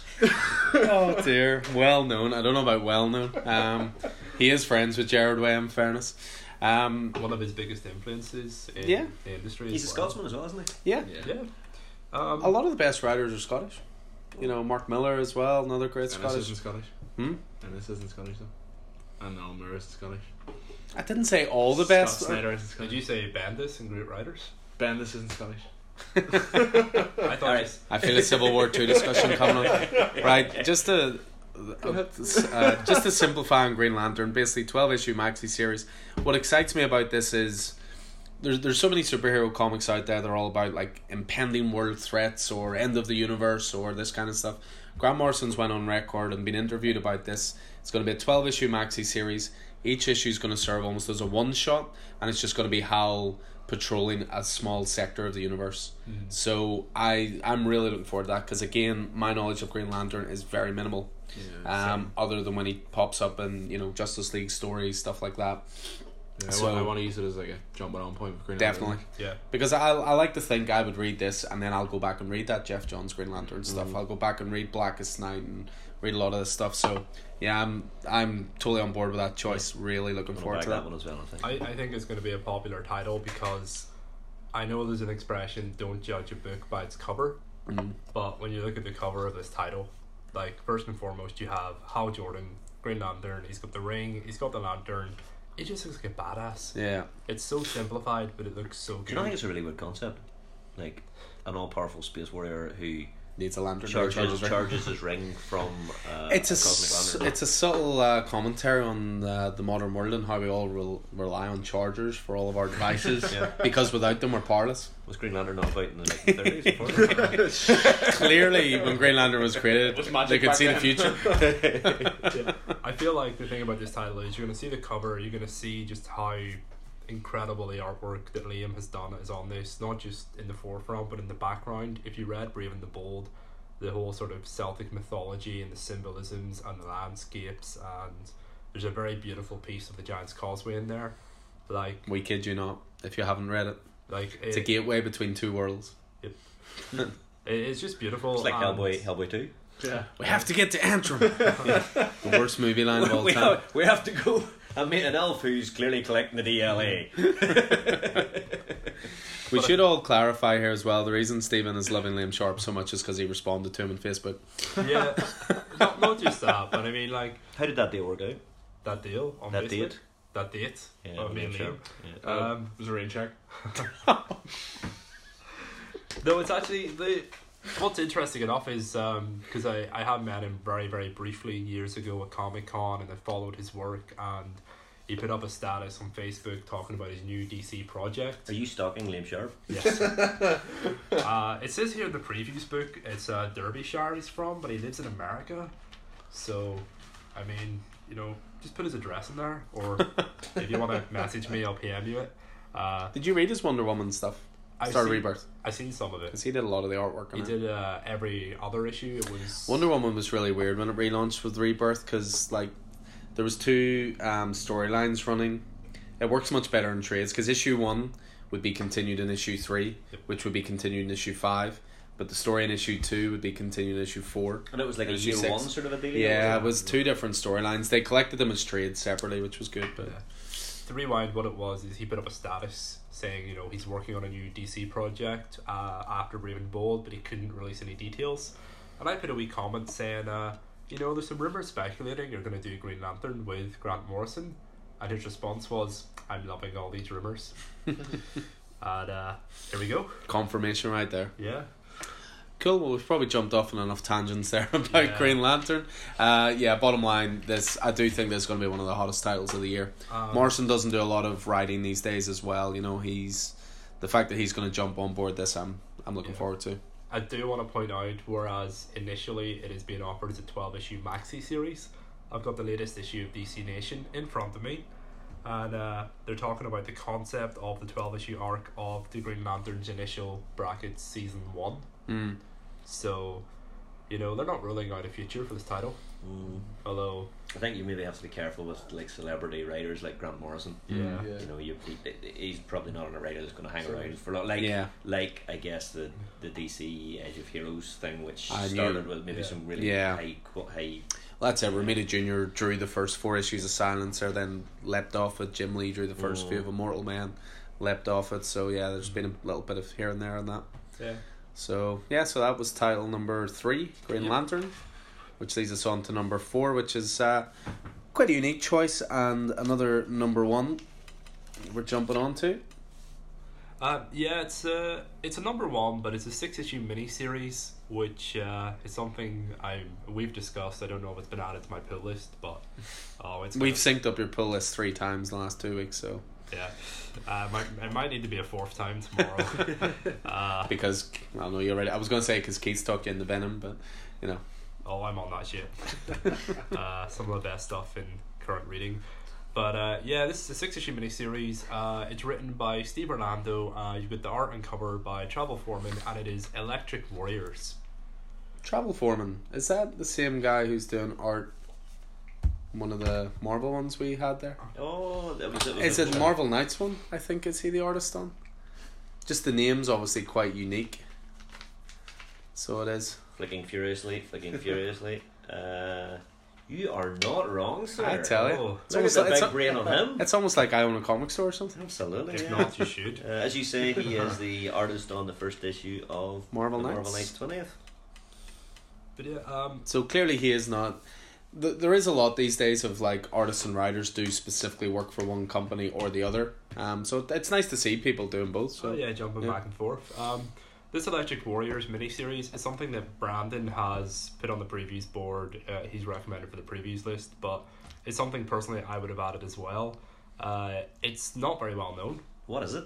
Exactly, what is it? Um, it was originally uh, an 18 issue series back in 86 87, uh, Electric Warrior, and it's actually set outside of the. Originally, it was set outside DC continuity Mm-hmm. and uh, it it literally follows. Uh, it's uh, if you imagine Justice League in the future, that's what it is. It's superheroes who are in the future. This is you know, it's on Earth, but it's set in the future. The fu- how far in the future are we talking here? we're talking like At least about five years. at least. yeah, it doesn't actually specify. So it's outside continuity, so it's not going to fall into the same Well, bracket the as. Batman Beyond, for example. That's the thing. Originally, the original series was set outside continu- continuity, but what DC are doing is they're going to bring this in line with current DC continuity. So this six issue miniseries, it will be within continuity. Does that not mean it loses its unique selling point straight away? Say continuity again. I'd say future again.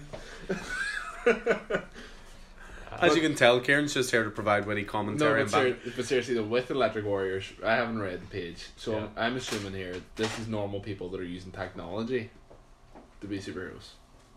That's Okay. how I would sell it. Again, this is one of Brandon's picks. Brandon, tell me. Eh, that you that you ultimately massively agreed No, with. The way the way I'm assuming it, like I'll it could be like just normal people that are using all this technology, like Booster Gold. Yeah. He's from the future. yeah. He's using technology to be a superhero. So could these be just normal people that are See, using technology what- to be superheroes? Before we started recording all this, what I told Stephen to do was, if you're ever stumped for anything, just read the blurb. Uh, I didn't get a chance to read the blurb because the blurb because he was off too me. busy trying to pronounce continuity. Um, What continuity? is, is that a balcony? Bye. I'm gonna have to. I'm gonna have to edit this part. Um, Yeah. Yeah. So basically, the blurb for it is uh, a new tale of the future DC universe set in a previously unexplored timeline, the Cosmic Dark Age. Years after the Great Disaster, the Earth has started to rebuild and rejoin the Universal Coalition. In order to prevent a galactic war, different worlds throughout the known cosmos have created a new system of competitive combat to give each participating planet their own voice in the intergalactic struggle. Each world has one diplomatic gladiator chosen to possess the electric seed and fight for their homeland as the Electric Warrior. Each fighter forsakes their personal life in the name of peace. So, what happens when Earth can't choose a single combatant and sends two instead? Doesn't sound like Earth. The Bruiser Warcry represents the humans of Earth, while Deep Dweller, a shapeshifter from the Octopus tribe, represents the animal kingdom. Can they maintain one common goal, or will they tear Earth's tenuous coexistence to shreds and destroy the rest of the universe with it? Oh, and Warcry also has a powerful relic from the Earth's past. Superman's cape. Okay, shit just got real at the very end there. I'll be honest, the whole way through that blurb, I was thinking a bit meh, but that last line has actually sold me. How have how, is, how is Superman's cape a perfect relic? That's what I was thinking. It's from the just a past, it says. Yeah. So whether it's been imbued with some sort of power or something, I'm not sure. But uh, I'll be honest, this is a series I know very little about. Same. I will always give number ones a go because you never know you might discover, you know, the next Venom. You know, It's- for yeah. Keith wasn't a big fan of Venom, tried the number one, not a big fan. Um, and plus, when it's a limited series like this, I think you're more willing to give it a go. I think the main reason that Stephen uh, is on board with this title Yeah. is more to do with the writer. The writer, Steve Orlando, come on. Outside of Justice League of America, the man co-wrote the comic event of 2018. He can't even say it with a straight face. I know. Well, hold on. This is the man that co-wrote alongside Gerard Way Milk Wars, And uh, you're asking yourself right now, what is Milk Wars? and I'm going to tell you what Milk Wars was. A waste of time. It was actually good, but no Yeah. one seemed to read it. No. It, it was why, just one of those why, why is the trade sold out? Why, why is it on back order? because they did such a small print run I of don't it. I believe tried to explain I did this. four, and you bought all four. I, I don't believe that for a second. The trade did not last more than two days in your shop. In fairness, it did sell quickly. Yep. So, yeah, I mean, I, I can get on board. with it. It sounds completely different to everything else DC's on the DC output at the moment as well, which is always a unique selling point in comics. You know, it's easy to tell the same story over and over. This does at least sound something quite different. Um, so yeah, I'll give issue one a go personally. Go from there. I think it's one of those titles that when you see it, it really shows how diverse DC as a publishing company is. Yeah, Like when you flick through this the previous book, you see Doomsday Clock, you see Batman, you see Superman, you see Looney Tunes. yeah. You know, forgetting that Looney Tunes are published under DC. He's come across a title like this, and you know, really does highlight the. Could be the miss the next Mister Miracle. Could be the next Mister Miracle. Oh, Mister Miracle. Especially because by the time this comes out, No, don't say it. Mister Miracle's finished. No, no. Mister Miracle season one's finished. Yeah. So, anyway, in case you didn't get the title amongst all of that, sort of working out what that title actually was, uh, it's Electric Warriors number one. Um, which is going to lead us to our fifth uh, title. Steven's busy looking at the DC previews book, forgetting that it was last month's DC previews book that had the Mister Miracle T-shirt in it. Um, and he is instead going to finish off with another DC title, uh, which is actually a DC Vertigo title. Yeah. Um, so just in case people aren't too familiar with Vertigo, this is sort of the independent arm of DC. This is the label they could relate. They could give their creators a lot of freedom to create original stories. And the Vertigo Golden Era was sort of in the nineties. You had um series like Preacher, Hellblazer, Y: The Last Man. Uh, these were all fantastic titles. DC's never quite recaptured that again. They've they've they seem to be starting to experiment a little bit again with Sandman Universe, some spin-off titles from that. Fingers are crossed for a new Hellblazer at some point. But this is a title that actually looks really really interesting. Um, Don't forget Swamp Thing. well, Swamp Thing's popping up everywhere in the DC universe. That's the thing. Swamp He's Thing in too much going on. He's at in. Justice Yeah. League Dark. He's in Suicide Squad annual. He's Appeared in in Damage. Damage. You know, and this isn't a bad thing because the best panel of this year was Metal number six, which had Swamp Thing in a bow tie. Just, you, you just can't beat that. A bow tie, full bow tie. I'll take your football swamp thing in a bow, tie. pat, bow tie and raise you one million BC Ghost Rider on a flaming mammoth. Is he wearing a bow tie? You know what? That that's a fight I'd like to see. but uh, yeah, so the fifth title is It is American Carnage, one of Brandon's picks, something I'm not overly familiar with, written by Bryan Hill, uh, acclaimed writer of the uh, thrilling uh, Wildstorm, Michael Cray. Can you tell he's reading that off the page? Yeah, Wildstorm.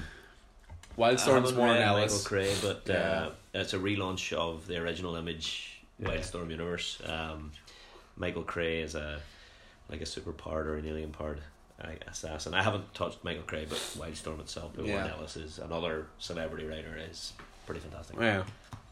But uh, it looks like an interesting read. Uh, the basic synopsis is it's a uh, disgraced FBI agent, Richard Richard Wright, is offered a chance for redemption when his old mentor sends him undercover to infiltrate a white supremacist group believed to be responsible for the death of a fellow agent.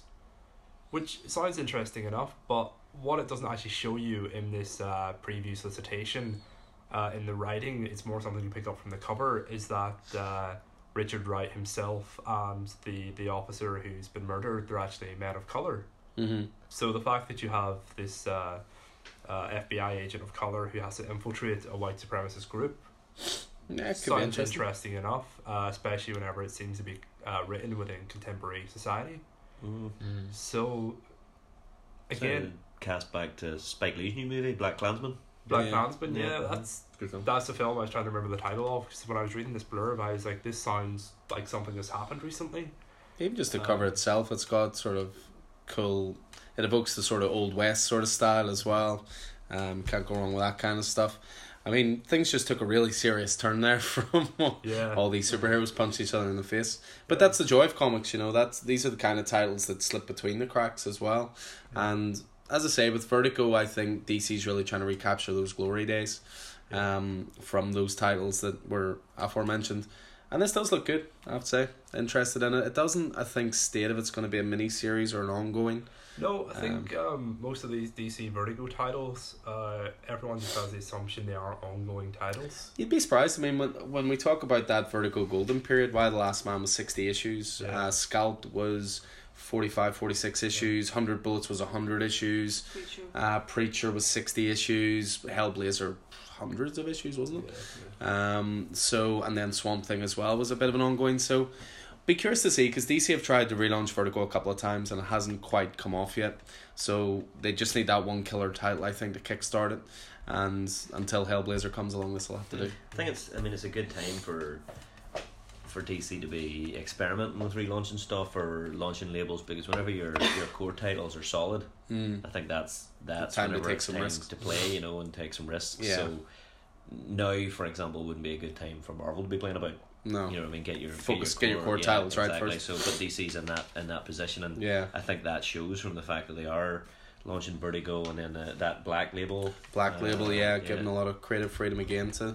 I mean, it, it seems like an Elseworlds label to me, an all but name. Mm, yeah, yeah. But, anyway, uh, but yeah, I mean that that brings to sort of an end the DC portion of things in terms of Brandon's picks. Whether Stephen wants to throw in one or two himself very quickly. Um, just very quickly, I mean, this Drowned Earth event that uh, DC are working on between Justice League and Aquaman uh, looks to be very interesting. There is an argument. We've got an Aquaman film currently being. Oh, that's exactly why they're pushing them. You know, there's there's been a, a crossover at the moment, which is Aquaman and Suicide Squad. yeah. Um, Well, called Aquaman Sink Su- Atlantis. Aquaman Suicide Squad. I think I feel I feel that's down to Suicide Squad's low sales figures. Mm. Uh, because they recently introduced the likes of Swamp Thing, Batman. Do you really introduce Aquaman to get your sales figures up though? You introduce Batman. um, no, I think they're trying to get more exposure for Aquaman. I think, See, and that's it- why this is now Aquaman with Justice League. It is a bit of exposure, but it looks like a very interesting uh, arc. You know, sort of Aquaman being dethroned from Atlantis By the uh, Joker. Come by on. the Joker, who's Well, I mean, Aquaman's already dethroned. Converse. Uh, Aquaman's no longer the king of Atlantis in the current book. It's now Uh, Mera is the queen of Atlantis. Yeah. Um, so that's already occurred. Um, but they have definitely been given. Is he actually wearing Converse? Are those He's Batman Converse? Batman Batman Converse. Converse. If that doesn't sell you in this book, nothing will. The The, Joker's Joker wearing wearing Batman Batman Converse. Converse sitting on Aquaman's throne holding his trident. with Batman's symbol on the trident ripped off his chest. If that doesn't sell that book, nothing will because that's just Oh, awesome. yeah. yeah. Nice. But uh, it just looks to be a very uh, interesting arc. And Yeah. They're topping and tailing that crossover with uh, with one shots, aren't they? So it's going to be are, uh, a Drowned Earth one shot opening and a Drowned Earth one shot finale. Two issues of Justice League and then one issue of Aquaman in the middle. I think James Uh, James Tynion in the fourth James is Tynion in the right fourth, in the yeah. first. Jim Tynion the fourth, who's Snyder's currently, uh, disciple, pretty much. oh yeah, doing some wonderful stuff in Justice League Dark and the alternating uh, Justice League issues. Have you read Justice League Dark? King? Have I? Um, hold on, I, I don't know. Uh, yes, every all th- two issues like six times. Unless you couldn't tell, he's a big League fan Dark. of Hellblazer and uh, Swamp Thing. Justice So League Dark is the single best thing DC is releasing at the Hmm? minute. Don't forget Constantine as well. yeah, Oh yeah, Detective Chimp just puts me off.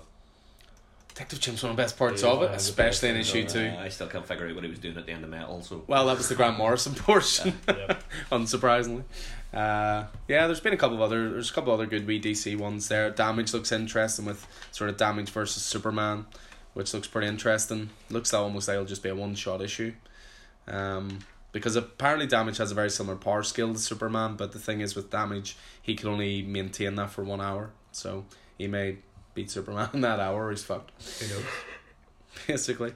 And I see the page open. Go on, throw out your end the DC portion with your soliloquy and love uh, note to Gerard Way. It's actually a re-solicitation. Who, uh, It's how long we've been waiting this single issue. Yeah, G, if you listen to this podcast, please reply to me on Instagram. Uh, it's a solicit. I'll make sure to tag Gerard Way on this just for a laugh. Cheers. Uh, it's a solicitation for Doom Patrol issue twelve, which is the uh, the finale of what seems to be a twelve issue arc Yeah. run on the the latest incarnation of Doom Patrol.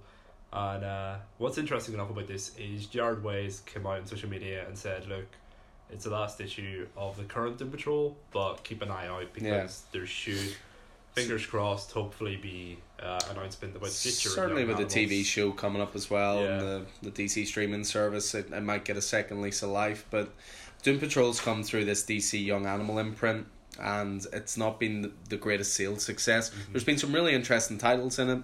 Um, you know, Cave Carson has an Interstellar Eye, Shade the Changing Woman, Mother- Eternity Girl, Mother, Mother, Panic, Panic, Goth- yeah. uh, and then Um, Doom Patrol. And but just to give you an idea of this Doom Patrol, how long it's been delayed for, the solicitation is in the same book for the graphic novel, and Yeah. usually the graphic will come a couple of months after the last issue, but it's just been a little while. So I fe- I feel like, and this is just a personal tribe of mine, there's nothing I hated more than reading recent issues of Batman, Suicide Squad, Hellblazer, where you felt like you had so much left of a comic mm, and you had a preview for the new age of heroes.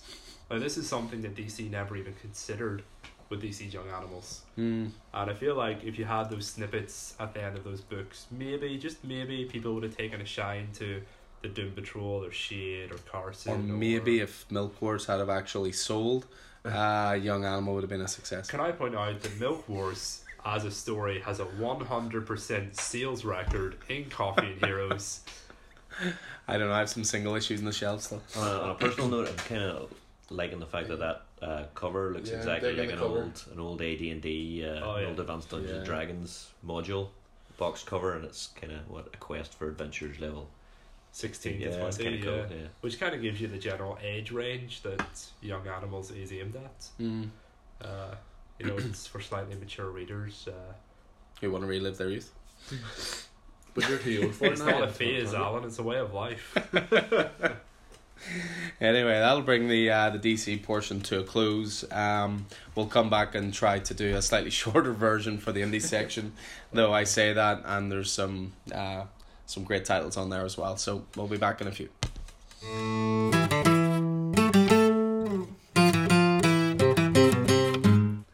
So we're back with the final portion of the uh, the previews uh, for this month. So we always like to finish off with indie comics as well. I mean, one of the reasons for that is we do push indie titles quite a lot at the store. Uh, they're an excellent way to get into comics if you know you're not too familiar with the medium. You know, sometimes people can be a little wary of jumping into superhero comics, pretty much for the reasons we've already chatted about. You know, seven hundred issues. Where do I start? Um, different writers, different artists all the time you know, finding starting points. We do like to think we uh, do recommend a lot of starting points for people, but sometimes indie's a great way to get into it. You know, just think about what's your favorite movie. You know, do you like sci-fi? Do you like fantasy? Do you like end of the world stories? Do you like, you know, assassin stories? Do you like noir? So there's sort of a little something for everybody. Um, I mean, for me personally, my favorite indie title is a title called Deadly Class, uh, which is all to do with a high school that trains assassins. Um, me saying that it's not going to be a surprise probably to anybody, to anybody, to anybody. This podcast because I have it in store, uh, and there is a TV show coming soon. Uh, so looking forward to that as well. But I'll just go around the room quickly and just obviously everyone can state what their own personal favorite indie title would be. We can even get Vicky involved with this one, even though you're gonna say one thing, but would it not be? Yeah, I've got more than one. No, no, no. This is this is a strict one. No, because it can't be. What's your favorite indie title? Saga. Okay, so Saga, Brian K. Vaughan on writing. Paula, if you're listening, apologies for making you read that final issue again today. Uh, Steve? Has to be Walking Dead. Oh, stealing Kieran's thunder. Sorry, man. Um, because Steven said Walking Dead, I'm gonna shake it up and go with the Vertigo, because it's not an actual writer with DC, um, but it's Fables. Um, outside of Walking Dead is probably the longest running series that I've read. It was Before you opened, maybe Fables is- was didn't it stop before one fifty? it stopped at like one four nine. So frustrating. Yeah. That's what annoys me about Invincible. I think that's why I haven't read it What? because it stops at issue one forty four. I'm nearly sure it's one Yeah, forty four. could- you think you're right. Just go to one fifty. Just See, I disagree with you. Uh, I think that I think that that is uh, it's great because Kirkman had a story to tell. yeah, and he told you know, it. and he's told the story, Yeah. and he didn't he didn't eke it out for another six issues to get a big double sized one fifty Yeah. or a, so he told a story, and I think that's that's, No, that's uh, admirable. Um, Would that be your pick for an indie title, or there Oh, something I, else? Well, I don't know. I mean, uh, Walking Dead, Invincible. Uh, I I think so. I think it's interesting. I don't think that Image should be in the independent section because Image is, Yeah. is a big player. There's a lot of Uh, truth to that. You know, uh, Certainly in trade sales, yeah. especially. I mean, we we've mentioned their Saga and The Walking Dead. I mean, those are nearly always in the top ten every month of graphic novel sales. Uh, but nonetheless, a lot of the Image, a lot of my independent titles are Image, and I, I've got into a lot of independent titles through Coffee and Heroes over the last year. Uh, first thing I, I bought, I think because I spent so long chatting to you the first time Mhm. I walked in, I felt like I had to buy something, so I bought the first issue Saga. I guilted him the into it. First uh, of Saga, uh, Southern Bastards, uh, I'd say Walking Dead, Invincible. Uh, Big Rock Candy Mountain has been a big one this year, uh, based on the song Yeah. uh, from the O Brother Where Art Thou soundtrack. Harry McClintock track was great. Uh, but I would say my big indie title is Lazarus by Greg Rucka and Michael Lark. Uh, it's dystopian, dystopian science fiction future where like the world has been carved up between uh, like family corporations that all have different. Uh, each of them has what they call a Lazarus, which is their uh, warrior. Um, the world A building, protector. the world building in that is second to none. Yeah. Uh, I mean, the world building is going on. Oblivion Song, Kirkman's book, is fantastic. Uh, but the world building in Lazarus and the back matter yeah. is absolutely beautiful. The, the the art, it's just it's a great book. It's really gritty, really gritty. So and it's uh, one of the cool things is is how how often the writer relates it back to what's happening both in science and in politics today. He's very Mhm. left left leaning, Yeah. uh, and this is a real, I guess, uh, certainly one of the the family that uh, it's based around the clan that it's based around. Um, the oh god, I can't remember off the top of my head, but uh, forever forever is the is the Lazarus for that particular family, and they're nearly like a uh, like a corporate fascist Mm-hmm. you know regime. But it's cool. It's it's, it's a great book. Highly recommend it. Highly recommend it. Um, two beautiful uh, hardcover collections so far. Yeah. Yeah, I mean, you get a sense there of the broad range of indie comics because all of those titles are really, really different. I'm just going to have to throw one more in there just simply because Keith said the back matter and, and the back of Lazarus so good. Sex Criminals. It's one of the funniest books in the shelves. I still can't believe Chip Zdarsky is one of Marvel's top writers and he writes this book. But the back matter in it is like the problem pages that you'd read in like The Sun. you know, it's like they ask Chip Zdarsky for sex advice and he answers every single letter about it. It's absolutely Farmhand. hilarious. Farmhand. Farmhand's a great call, actually. It's only a couple issues in, but Chew. Now that people are throwing in extra ones, I just remembered God Complex. God Complex, That's you one know. of the top ones that nobody's reading. Yeah. It just it ended maybe what two months ago. There's We a think- dog drinking in the background. There's a dog drinking in the background. That That's not us, you know, lapping up beer off the floor. Uh, just so we're clear. But no, again, I mean, the fact that everybody's throwing more titles in here, that just shows the broad range of indie stuff. There's so many great titles out there. A lot of indie titles as well. They're not as off-putting as uh, they're not as off-putting as, As dogs drinking. dogs drinking, but also as DC and Marvel because a lot of them are just six issue arcs, four issue arcs. They're not as long a commitment as an ongoing series, unless of course you're reading The Walking Dead, uh, which is infinitely better to the show if you've Definitely never read. not a commitment if you're reading John Wick. Yeah, that's the other side of indie comics. Now, one of the reasons, you know, obviously Keith was saying Image isn't really indie anymore. One of the reasons I would agree with that is because some indie titles have erratic release schedules. John Wick being one of them. Sabrina. uh, Archie comics in general, to be honest, Afterlife with Archie as well as Sabrina. Um, but Image, like, they hit every month, you know, without fail. Uh, so yeah, anyway, we the indies ones uh, this month were actually chosen by myself. Uh, the first title I chose, of course, is an image title, uh, which is called Middle West. The first reason I picked this is because I've talked on podcasts before about how often I don't follow titles, I follow creators. I follow writers that I enjoy or artists that I enjoy. I just think it's the best way. If you like a specific style of someone, it's best to just follow their work. What are they doing next? It's like it's like in music. If you like a band, you go for their next album. You know, if you like a specific actor in a movie, you'll look at what their next movie is. Whenever you say follow, you don't mean follow in the same way as Stephen means. The way he follows Liam Sharp or Gerard Way. in a Yeah. stocky sort of a scary In a sort of a stocky fanboyish Yeah, way. Yeah. yeah. No, no, not You quite follow them more in a Twitter way. Yeah. Yeah, you follow them on Twitter. You don't tell everyone what they had for breakfast or what they watched during this afternoon on television, or uh, what color the toothbrush is. George is a, it's a mint green color. I'm officially afraid. Um, yeah, so the first title I chose is Middle West, number one. The reason for this is because I like both the writer and the artist. The writer is Skottie Young, probably more famous for his art style in terms of he does a lot of the Baby Marvel covers. But he, he's starting to show himself to be a great writer. Uh, he did a great series, which is still ongoing actually, called I Hate Fairyland, which is all about if Alice had never left Wonderland and she grew up to be. Well, she never grows up, but she becomes like a foul mouthed really angry person because she's never been able to leave Wonderland. It's fantastically over the top and gruesome. There's a guy comes into the store. Aaron was never a big comic guy, but this is like his favorite comic. Um, he's also released another one which I don't think anyone else in this room will have read yet, but it came out today called Bully Wars. First issue was fantastic. I was sitting reading it last night at home. I had my headphones in. Vicky was sitting watching the TV, and I was just sitting sniggering the whole way through it. I kept getting looks every sort of thirty seconds. And are you enjoying that? It was, it was thoroughly, thoroughly excellent. Uh, and then this one, Middle West, he's writing, and the artist is George Corona, who will be familiar certainly to. I think that's Jorge. whatever. It looks like George to me. There's no accent above the e. That's George. It's Jorge. Jesus Christ. He always has to correct my grammar at some You point. can just edit this out. It's fine. Not at all. I leave all this stuff in. I mean, if we don't leave in Kieran, if we don't leave in every time Kieran laughs, we'll be left with half a podcast by now. Huh? Uh, wow. Um, but yeah, he's the artist on Big Trouble in Little China, Old Man Jack. So Oh, you know. Uh, so yeah, I mean, what what's also good about the indie series is certainly in previews they'll always say like, if you like these things, you'll like this. So for this one, they'll say if you like the dark undertones of classic Don Bluth animation and Return to Oz, you'll love Middle West. So the blurb for this one's just very simple. The lands between the coasts are vast, slow to change and full of hidden magics.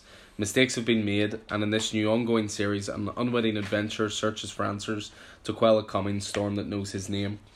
Uh, this is basically the tale of Abel, a young boy who must navigate an old land in order to reconcile the family's history. The preview art pages look awesome in this as well. Uh, it almost looks like a bit of a, a horror esque title, which I quite like as well. So uh, yeah, that was the first one. Middle West, as I say, number one. That's due for release in November twenty first. Uh, so that was choice one. Choice two, I think, is going to be a popular one in the room. Uh, this is from Dark Horse this time, and this is uh, to give it its full title is William Gibson's Alien Three. So basically, William Gibson's one of the top sci-fi writers of all time. He was brought on board to write the script for Alien Three, but it wasn't actually uh, used in the final movie. Uh, so this is actually going to be the official adaptation of that script. Um, you know, if you're not too familiar with uh, William Gibson, you know he pretty much Euroma- Euromancer, isn't it? yeah, he, he pretty much defined cyberpunk along with the likes of you know Blade Runner and so forth. Um, so with this, it's got the familiar characters from Alien. It's got Ripley. It's got Hicks. It's got Newt. It's got Bishop. Uh, so the little blurb for it is after the deadly events of the film Aliens, one of the single greatest movies of all time. Game Yeah. over, man. Game over. No one's going to disagree with that statement. I haven't seen any Alien film. What? Yeah, even I've seen them. The doors over there. Um, Aliens is genuinely one of the single best movies of all time, and easily one of the best sequels of all Is time. it up there with Top Gun? Top Gun doesn't hold candle to Aliens. Wow. That's how good it is, because Top Gun's amazing as well. Uh, but yeah, after the deadly events of the film Aliens, the spaceship Sulaco, carrying the sleeping bodies of Ripley, Hicks, Newt, and Bishop, is intercepted by the Union of Progressive Peoples. What the UPP forces don't expect is another deadly passenger that is about to unleash chaos between two governmental titans intent on developing the ultimate Cold War weapon of mass destruction. One of the one of the things with the Alien Three that always annoyed me, and it was uh, something that was backed up. I listened to the commentary to Aliens by James Cameron, was that they spend the whole movie of Aliens fighting to ensure Newt and Hicks survive. It's not just Ripley at the end. Mm-hmm. They went through that whole movie. They went through hell. Hicks got burned badly, all sorts, but they survived. Alien Three begins. They're all dead. Wipe them out apart from Ripley, don't they? They're literally Yeah. just off screen. You're dead. Uh-huh. We had a very similar discussion recently. Uh, Thor Ragnarok, Mm-hmm. Infinity War. Yeah, It's the same thing. true because we haven't seen Valkyrie. We haven't You know. seen um, Korg. Yeah, they, So- they spend so much time saving everyone from uh, Asgard, Yeah, and then they kill them all at and the very start. them all. Mhm. Yeah. it's a decent point. So So that's though that's an impact at the start of the movie. Like that's It is a it's Yeah. a very interesting impact, but at the same time, why go through all that effort if you're just gonna, you know, just do that? Yeah. You know, There's a certain amount of truth to Yeah. that. negates the point of aliens. yeah. Yeah. Like you could just sort of skip the three then at that point. Well, that's the thing. You only need to know who Ripley is to Yeah. watch I mean, Alien the just Three. the just of Alien Three, they landed at prison, Land in a isn't prison right? colony, and yeah. yeah. and I mean the it's not a bad movie, but it should have been so much better. Mhm. And the the downhill spiral started there with the Alien movies. You know, because Yeah. Alien and Aliens are very you know neck and neck. two very different movies. Very Alien and different. Aliens. Yeah, very different. Um, out of just as a little segue, have any of you seen Alien Covenant? Yeah. Yes, No. I watched half that movie and I've never went back to watch the second half. I didn't mind it, but I didn't like Didn't have Prometheus. I liked Prometheus except for the world's greatest mapper of territory getting lost. Yes. The stupidest plot point of all time. Out of a out of a world of seven billion people, this guy was chosen as the best terrain mapper of all time in the world. And he gets lost in a cave and he even has a device that. Everybody has a bad day. Anyway. digress slightly there. Uh, but anyway, yeah, this is um So how, do, how does this then diverge from the original Aliens? Well, for example, all these characters are alive straight away. This was Yeah. basically one of one of the scripts that was written for a, a potential Alien Three movie. Mm. But then the studio went, "Yeah, we're not doing that." Brought in someone else. Um, they they obviously didn't like what he had done, but this to me sounds more interesting than what Alien Three was. Mhm. Um, plus, I mean, you've got an artist on it called Johnny Christmas. What more do you need? Sweet, Sweet Christmas. What more do you possibly need there? That was the sound of a a very well deserved high five in the background there. Uh, so yeah, I mean, with with regards to Alien Three, uh, it's going to be a little mini series, I believe. I think it's going to be six issues. That kicks off on November seventh. uh, it's a Some nice nice variants. panel there. That uh, the art there. That is that is that bishop with a with an egg growing with out an of his- egg growing out of him. Yeah, Yeah. nice. Uh, it's actually a nice likeness of Lance Henriksen as well. And uh, I mean, Alien. A lot of Alien and Aliens is, is sort of a wee bit body horror. Yeah, You know, so that kind of yeah, definitely. It's nice variant uh, Well, cover that for the was- first issue as well. that was it. It was always um, I prefer the main cover. Um, the or are you talking about that image? You've got some, you've got some regulars that are big Alien fans. Oh yeah, a lot of a lot of a lot of guys are. I think they'll be on board with this. Um, Sorry, when's that released? uh, November seventh. November. You feel like they're missing a window releasing it after Halloween. Yeah, October thirty first. I suppose wouldn't have been bad. I think they're week before. spot on with their, their the artist's name. Yeah, You know, yeah. I would maybe held it back a three or four weeks. Well, isn't the whole uh, chest bursting sequence in Alien all about the male fear of pregnancy? Yeah. Is isn't like a little subtle thing in there? I know it's definitely it's not it's, something. it's definitely about the human fear of anything bursting out your chest. Yeah, I can get on board with that. Uh, yeah, so that was Alien Three. That was the second pick I went for. Um, the third one's another Dark Horse title. Pretty simply, again, going back to the whole idea of following creators. This is actually a Mike Mignola title, um, creator of Hellboy. Uh, this is actually co-written with John Arcudi as well, one of his longtime collaborators. Uh, so this is called Crimson Lotus. This is going to be a five pay, uh, five issue miniseries, and this is on sale November twenty first. So again, the little blurb for it, just very simple. Before she became Lobster Johnson's greatest adversary, the Crimson Lotus was a young girl whose family was caught up in the Russo-Japanese War. Thirty years later, the Lotus exacts her revenge with terrifying international effects, and two spies must try to chase her through China before they become flies in her web. That was uh, a little bit of a sneeze that time from the dog. Uh, clearly looking forward to this title, I think. Uh, yeah, I mean anything that's from the pages of Hellboy. Hellboy's something that I have a good knowledge of, but I want to know more about. Yeah, and this, I wouldn't mind sort of figuring out how you know. Yeah, jumping into those big books, library yeah, editions, yeah. maybe. Um, because anything I've read of Hellboy, I've always loved. New TV series or movie coming out? New it? movie coming soon. Uh, the sheriff from um, Stranger Things. Stranger Things is going to be playing Hellboy this time. Um, apparently they spoke to Ron Perlman about possibly doing it, but isn't he in his seventies now, late sixties? I don't know, yeah. Probably just a bit too old for it, unfortunately. Uh, but they've only really released one image from it so far, haven't they? Anyway, Yeah, it's just a one shot of him in mm, makeup. Yeah. Yeah, it looks good as well. So um, that was uh, Crimson Lotus number one of five. Uh, the next one that's actually going to come up, I'm going to be throwing my uh, point over to Keith to take over this one because this is one that seemed to get him quite excited to the point where he was looking at massive legacy editions and um, special editions of this book and special boxes for this book. And that is because it's one of your favorite TV shows it of all time. Sure is. Yeah, absolutely. Uh-huh. Uh, if of course I can find it in the book. Uh, there we go, right on cue. Firefly number one. Yeah, so I, I mean, Firefly has Firefly was originally a, a short run TV series. Uh, you you haven't seen it? I still haven't seen it. I've I've- seen the I've movies watched surrounding it, it. yeah. but I haven't Yeah, I mean it's it's Joss Whedon, Yeah. obviously. Um, back when he was good. When Joss Whedon was good and didn't ruin movies. I get no problem with Joss. Avengers. Whedon. all you That's have to do, all you have to do is watch Firefly and go all is for all is forgiven. You know, um, uh, Firefly continued in the Serenity movie and has continued in a number of comic series Yeah. since. Um, so this is written by Greg Pak, who is well known for uh, his run on Hulk, Hulk. uh, World War World Hulk, War Hulk, yes. uh, and uh, and then the uh, Amadeus Cho, the awesome Hulk Mhm. uh, answers. So yeah, so uh, I'm not familiar with the illustrator Dan McDaid, but um, I kind of I go after anything that that now uh, broadens the flyer Firefly mythos. Yeah. uh, the, the, that universe. the that the universe is fantastic. It's it's like a, a, a really beautiful cross between uh, science fiction and the Wild West.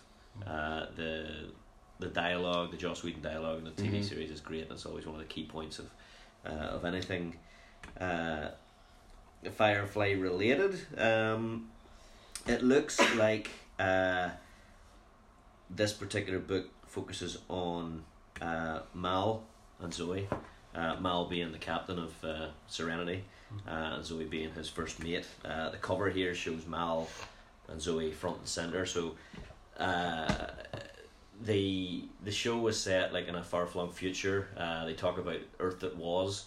Uh, they're out in the galaxy. Uh, all they're they're mercenaries. They're Mal and Zoe took place and they were on the, the losing side of uh, the Unification War back in the day. Uh, they were what were known as uh, brown coats. They were rebels. They lost, and uh, Mal's always carried that with him. Uh, uh, he's totally anti-establishment. Uh, all he's interested in is doing his next job, looking after his people, keeping keeping the, the Serenity flying, Mm-hmm. uh, and uh, and living free. Uh, so this seems to follow. It, say, it says it takes you back to the battleground where Mal's journey began, the Unification War. So I don't know if this is like a like a flashback. You see a wee Mhm. bit of the Unification War in the first episode of Firefly. Um, the other characters from the show uh, are in the background. Um, uh, Wash is there, so clearly this takes place during Firefly pre Serenity. For Serenity. Uh, you know, so so yeah, I'm really I'm really looking forward to this. Uh, anything anything Firefly is good with me, and this is Boom Studios rather than Image. Yeah. Um, so yeah, uh, good stuff. Looking forward to it. Yeah, I mean that's one of the, the joys of comics. They can continue on sort of much beloved series. I mean, Buffy has continued in the comics. Uh, we were talking earlier, Jericho, Jericho, little yeah. known, uh, unfortunate little known TV series, continued on the comics. Uh, you had the X Files continuing on the comics. It's an inexpensive way to expand the lore and reward the fans of that without having to obviously rely on a show or whatever else. Dog keeps sneezing. uh, so yeah, I mean, Firefly is one of those ones. It's it's one of those um, gaps in my geek knowledge. I've for some reason I've seen Serenity, which I really enjoyed, and I love anything with Nathan Fillion in it. Well, Nathan Fillion. I just haven't went back to watch it. Just just do it. I just do don't know why. Um, I'm too busy getting through Marvel shows at the moment. How long did I put those off? Um, but I'm reaping the rewards now because they're thoroughly excellent. Uh, yeah, so that was Firefly number one, and uh, that just leads us to the last recommendation. I'm an unashamed James Bond fan. Uh, I grew up watching the movies. I my favorite James Bond is Roger Moore. We'll go around the room. To camp, to camp. Uh, I think my. Uh, I, I really enjoy Daniel Craig. Uh, I mean, I, I've I've seen them all. Mm-hmm. I love Connery, obviously. Um, he's just suave. He, you know, in typical Connery fashion, the consummate English spy. Despite I'll being play this one with a Scottish accent. uh, so he he's I mean Sean Connery's suave, but I think uh, I loved M's in, in Casino Royale the the later. Do we do we have uh, a the- slightly tilted view on Daniel Craig though because Casino Royale is such a great movie, but the other ones he did are not. I liked the fact that he compared to the other James Bonds, he was the blunt instrument. Mm.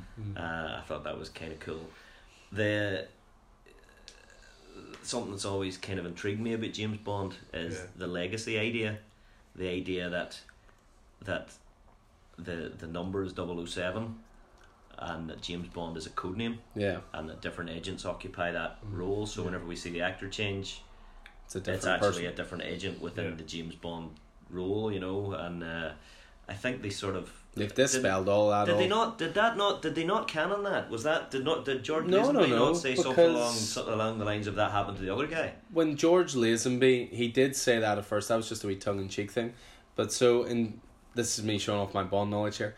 Uh, so on Her Majesty's Secret Service, which was George Lazenby's one and only, he got married. Mm-hmm. At the start of Diamonds Are Forever, the follow up, Lazenby didn't want to do another one, so Sean Connery came back and he got paid a million dollars, which he donated to charity. But he came back and he was on the tail of the man that killed his wife, so Mhm. same character.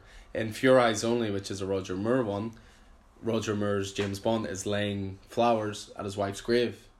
So it it's got a strange continuity. They could be paying respect, A lot, lot of dangerous men have wives that die. but no, but it's her headstone. Oh, same yeah, you headstone. see the headstone he's laying the flowers at. It says Tracy Bond Right. on the gravestone, and there's also um, Pierce Brosnan mentions it once as a you know don't talk about the past or my previous or something. So yeah, James Bond's one of those strange continuities because obviously every movie every movie is of its era Mhm. as well. So it's hard to believe that Daniel Craig using satellite phones and all this is the same as you know Roger Moore in New Orleans, you know, tra- going through jazz clubs and all this kind of Mm, stuff. So it's it's an interesting character, but James Bond's a character that has endured for nearly sixty years now. It's you know, nineteen sixty two was the first movie, uh, Doctor No.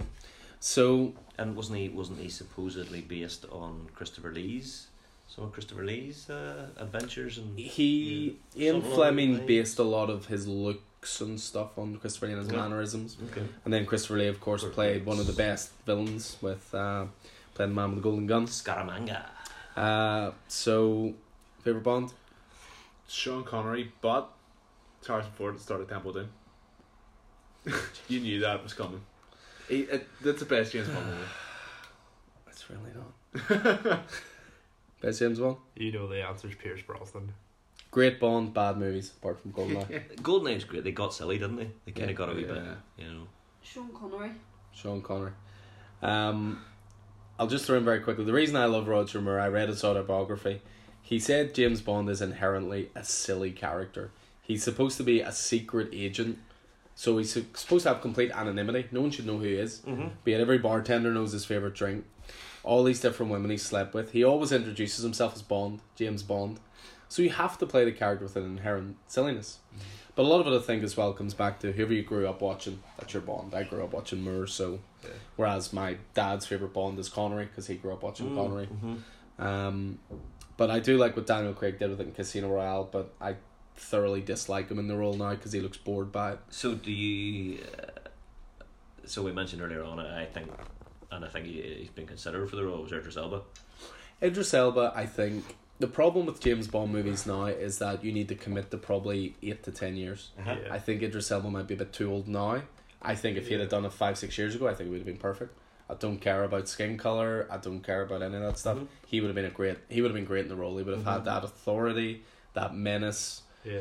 You wouldn't Mhm. want to run into him in a dark alley. Would have just kicked shit out of you. Mm-hmm. But he's got pathos. He's got real, you know, screen charisma. How long did Sean Connery play the role? Sean What age was Connery was nineteen sixty two, and then he played Bond well into the seventies. But like Roger Moore played it in his early fifties. Mhm. Um, but Daniel Craig, if you think Casino Royale was what two thousand and Five or six? was as long ago as that? Yeah. Well, Casino Royale, you're talking at least minimum ten years ago anyway. Yeah. Mhm. So he's already at the end of what he can do. Pierce Brosnan played. I, I, I have a funny feeling. Quantum of Solace was 2008. Casino Royale was one or two years before that. Quantum of Solace was two thousand X. I was traveling at the time. I saw it in Singapore actually. Um, so I just worry. I think Idris Elba's what now late forties. He's Yeah. I think it'd just be a yeah. bit too old for the role. Unless they brought him in and just said, look, we're going to use you for two movies, that kind of thing. Mhm. Yeah. Um, that's the only reason I would say. Give but him- other than that, Give him one movie. other than that, give it to Tom Hardy. Let's be honest. Oh yeah, good shout. Or uh, Tom Cruise. Tom Cruise too No, old. let's get nothing to come Tom Cruise. Tom Cruise not too old. and grizzly Scientologist bastard. Here ends the coffin. No, um, yeah. So the whole James Bond discussion is basically James Bond in comics. There's been a lot of sort of mini series here and there. There was one recently actually that's quite close, probably to all our hearts, which was uh, a bit of an origin story for M, simply because a lot of it was set in Belfast. Um, beautifully rendered Crown Bar, beautifully rendered uh, Victoria Square, and so forth.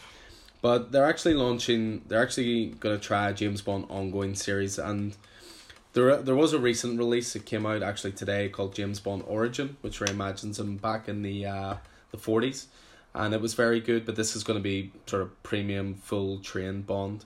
Who, Uh, uh, who plays Bond in the comic? Who- Which Bond is it? Do you know what's interesting about? it? See if you look at the the variant covers.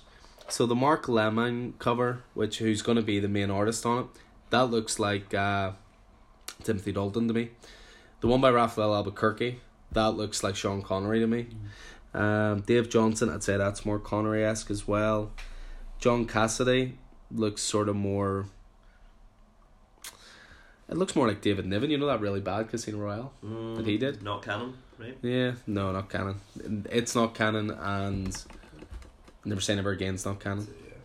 Yeah. Um, but what's interesting again, you know, we're talking about following writers. Who was writing Firefly? Greg Pak. Pack. He's writing James Bond Ah, 007. really? And again, it's for a different company. This one's from Dynamite. So uh, yeah, just a little blurb for this one. The Odd Job epic. So straight away, you're invoking one of the greatest Bond villains. Uh, so the Odd Job epic begins in a new ongoing James Bond comic series by Greg Pak and Marc Laming. Uh, Agent 007 tracks a smuggler into Singapore to secure a dangerous case, contents unknown. But a Korean mystery man wants the case as well for very different reasons.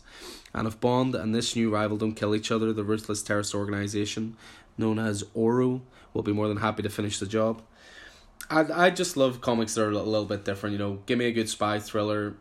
You know, there was a great series recently called Velvet, which I really enjoyed.